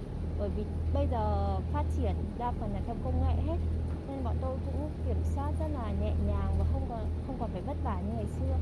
Cái thứ hai là về việc thuốc hoa thì đến cái thời điểm thuốc hoa thì sẽ sử dụng điều hòa để cho hoa phát triển đúng với cả nhiệt độ của nó để nó ra hoa kịp thời. Với phương châm cùng nông dân làm giàu, biến hoa lan hồ điệp trở thành cây trồng chủ lực, tăng hiệu quả sử dụng đất, đơn vị cam kết chuyển giao kỹ thuật để người nông dân có thể mạnh dạn đầu tư, ứng dụng công nghệ vào trồng rộng rãi, tạo hướng đi mới cho sinh kế bền vững của ngành nông nghiệp. Định hướng trong vòng 5 năm tới, đơn vị sẽ trở thành nhà cung cấp nguồn cây giống hoa lan hồ điệp chất lượng cao cho toàn thị trường Việt Nam và các thị trường quốc tế như Nhật Bản, Hoa Kỳ, Liên minh châu Âu và các nước trong khu vực Đông Nam Á. Tiến sĩ Nguyễn Văn Tiến, Phó Giám đốc Trung tâm Nghiên cứu và Phát triển Hoa cây cảnh, Viện Nghiên cứu Rau quả cho rằng hình thành nên một trung tâm ờ, sản xuất giống hoa ừ, phải nói là tiên tiến nhất ờ, Việt Nam và cũng như tiên tiến nhất của Đông Nam Á cũng như là của châu Á hiện nay. À, và về sản xuất hoa thì ờ, đối với cây hoa hồ điệp này thì yêu cầu về cái điều kiện nhiệt độ ánh sáng tương đối chặt chẽ. Vì vậy mà ở Đà Lạt thì chúng ta chỉ chỉ cần chúng ta chỉ cần dựng những cái nhà vòm tương đối đơn giản mà chúng ta có thể sản xuất được hoa lan hồ điệp. Tuy nhiên ở miền Bắc Việt Nam thì ở đây, ngoài những cái ờ, điều kiện cần và đủ như vậy thì những như là nhà lưới, rồi hệ thống tăng nhiệt, hệ thống ờ, điều khiển độ ẩm, ánh sáng, ở đây được điều kiện được ờ, đầu tư rất là bài bản và khoa học và từ những cái cái cái cái thiết bị đó hỗ trợ với, cùng với cả kỹ thuật của Việt Nam cũng như của Đài Loan đã giúp cho công ty sản xuất được những cái cái cái, giống hoa mà cho lại mang lại cái chất lượng ờ, cao và có thể là tương đương với cả Đài Loan. Đơn vị này đang thực hiện mục tiêu lớn biến nơi đây trở thành khu nông nghiệp công nghệ cao hàng đầu Việt Nam và trong khu vực. Không chỉ vậy, tổ hợp này sẽ là quy trình khép kín từ sản xuất con giống đến nuôi trồng hoa thương phẩm nhằm giành lại vị thế sân nhà tại thị trường Việt Nam và từng bước chiếm lĩnh xuất khẩu ra thế giới. Phòng nuôi cấy mô tại khu nông nghiệp công nghệ cao toàn cầu đạt tiêu chuẩn như phòng mổ của y tế. Tổng cộng vốn đầu tư khoảng 2.000 đến 3.000 tỷ đồng. Vâng thưa quý vị, đến đây thì thời lượng của chuyển động Hà Nội chiều đã kết thúc. Quý vị và các bạn hãy ghi nhớ số điện thoại đường dây nóng của chúng tôi 024 3773 6688 để có thể tương tác cùng với chúng tôi nhé. Ở Trọng Khương và Thùy Linh rất cảm ơn quý vị đã đồng hành cùng với chuyển động Hà Nội chiều. Xin chào và hẹn gặp lại.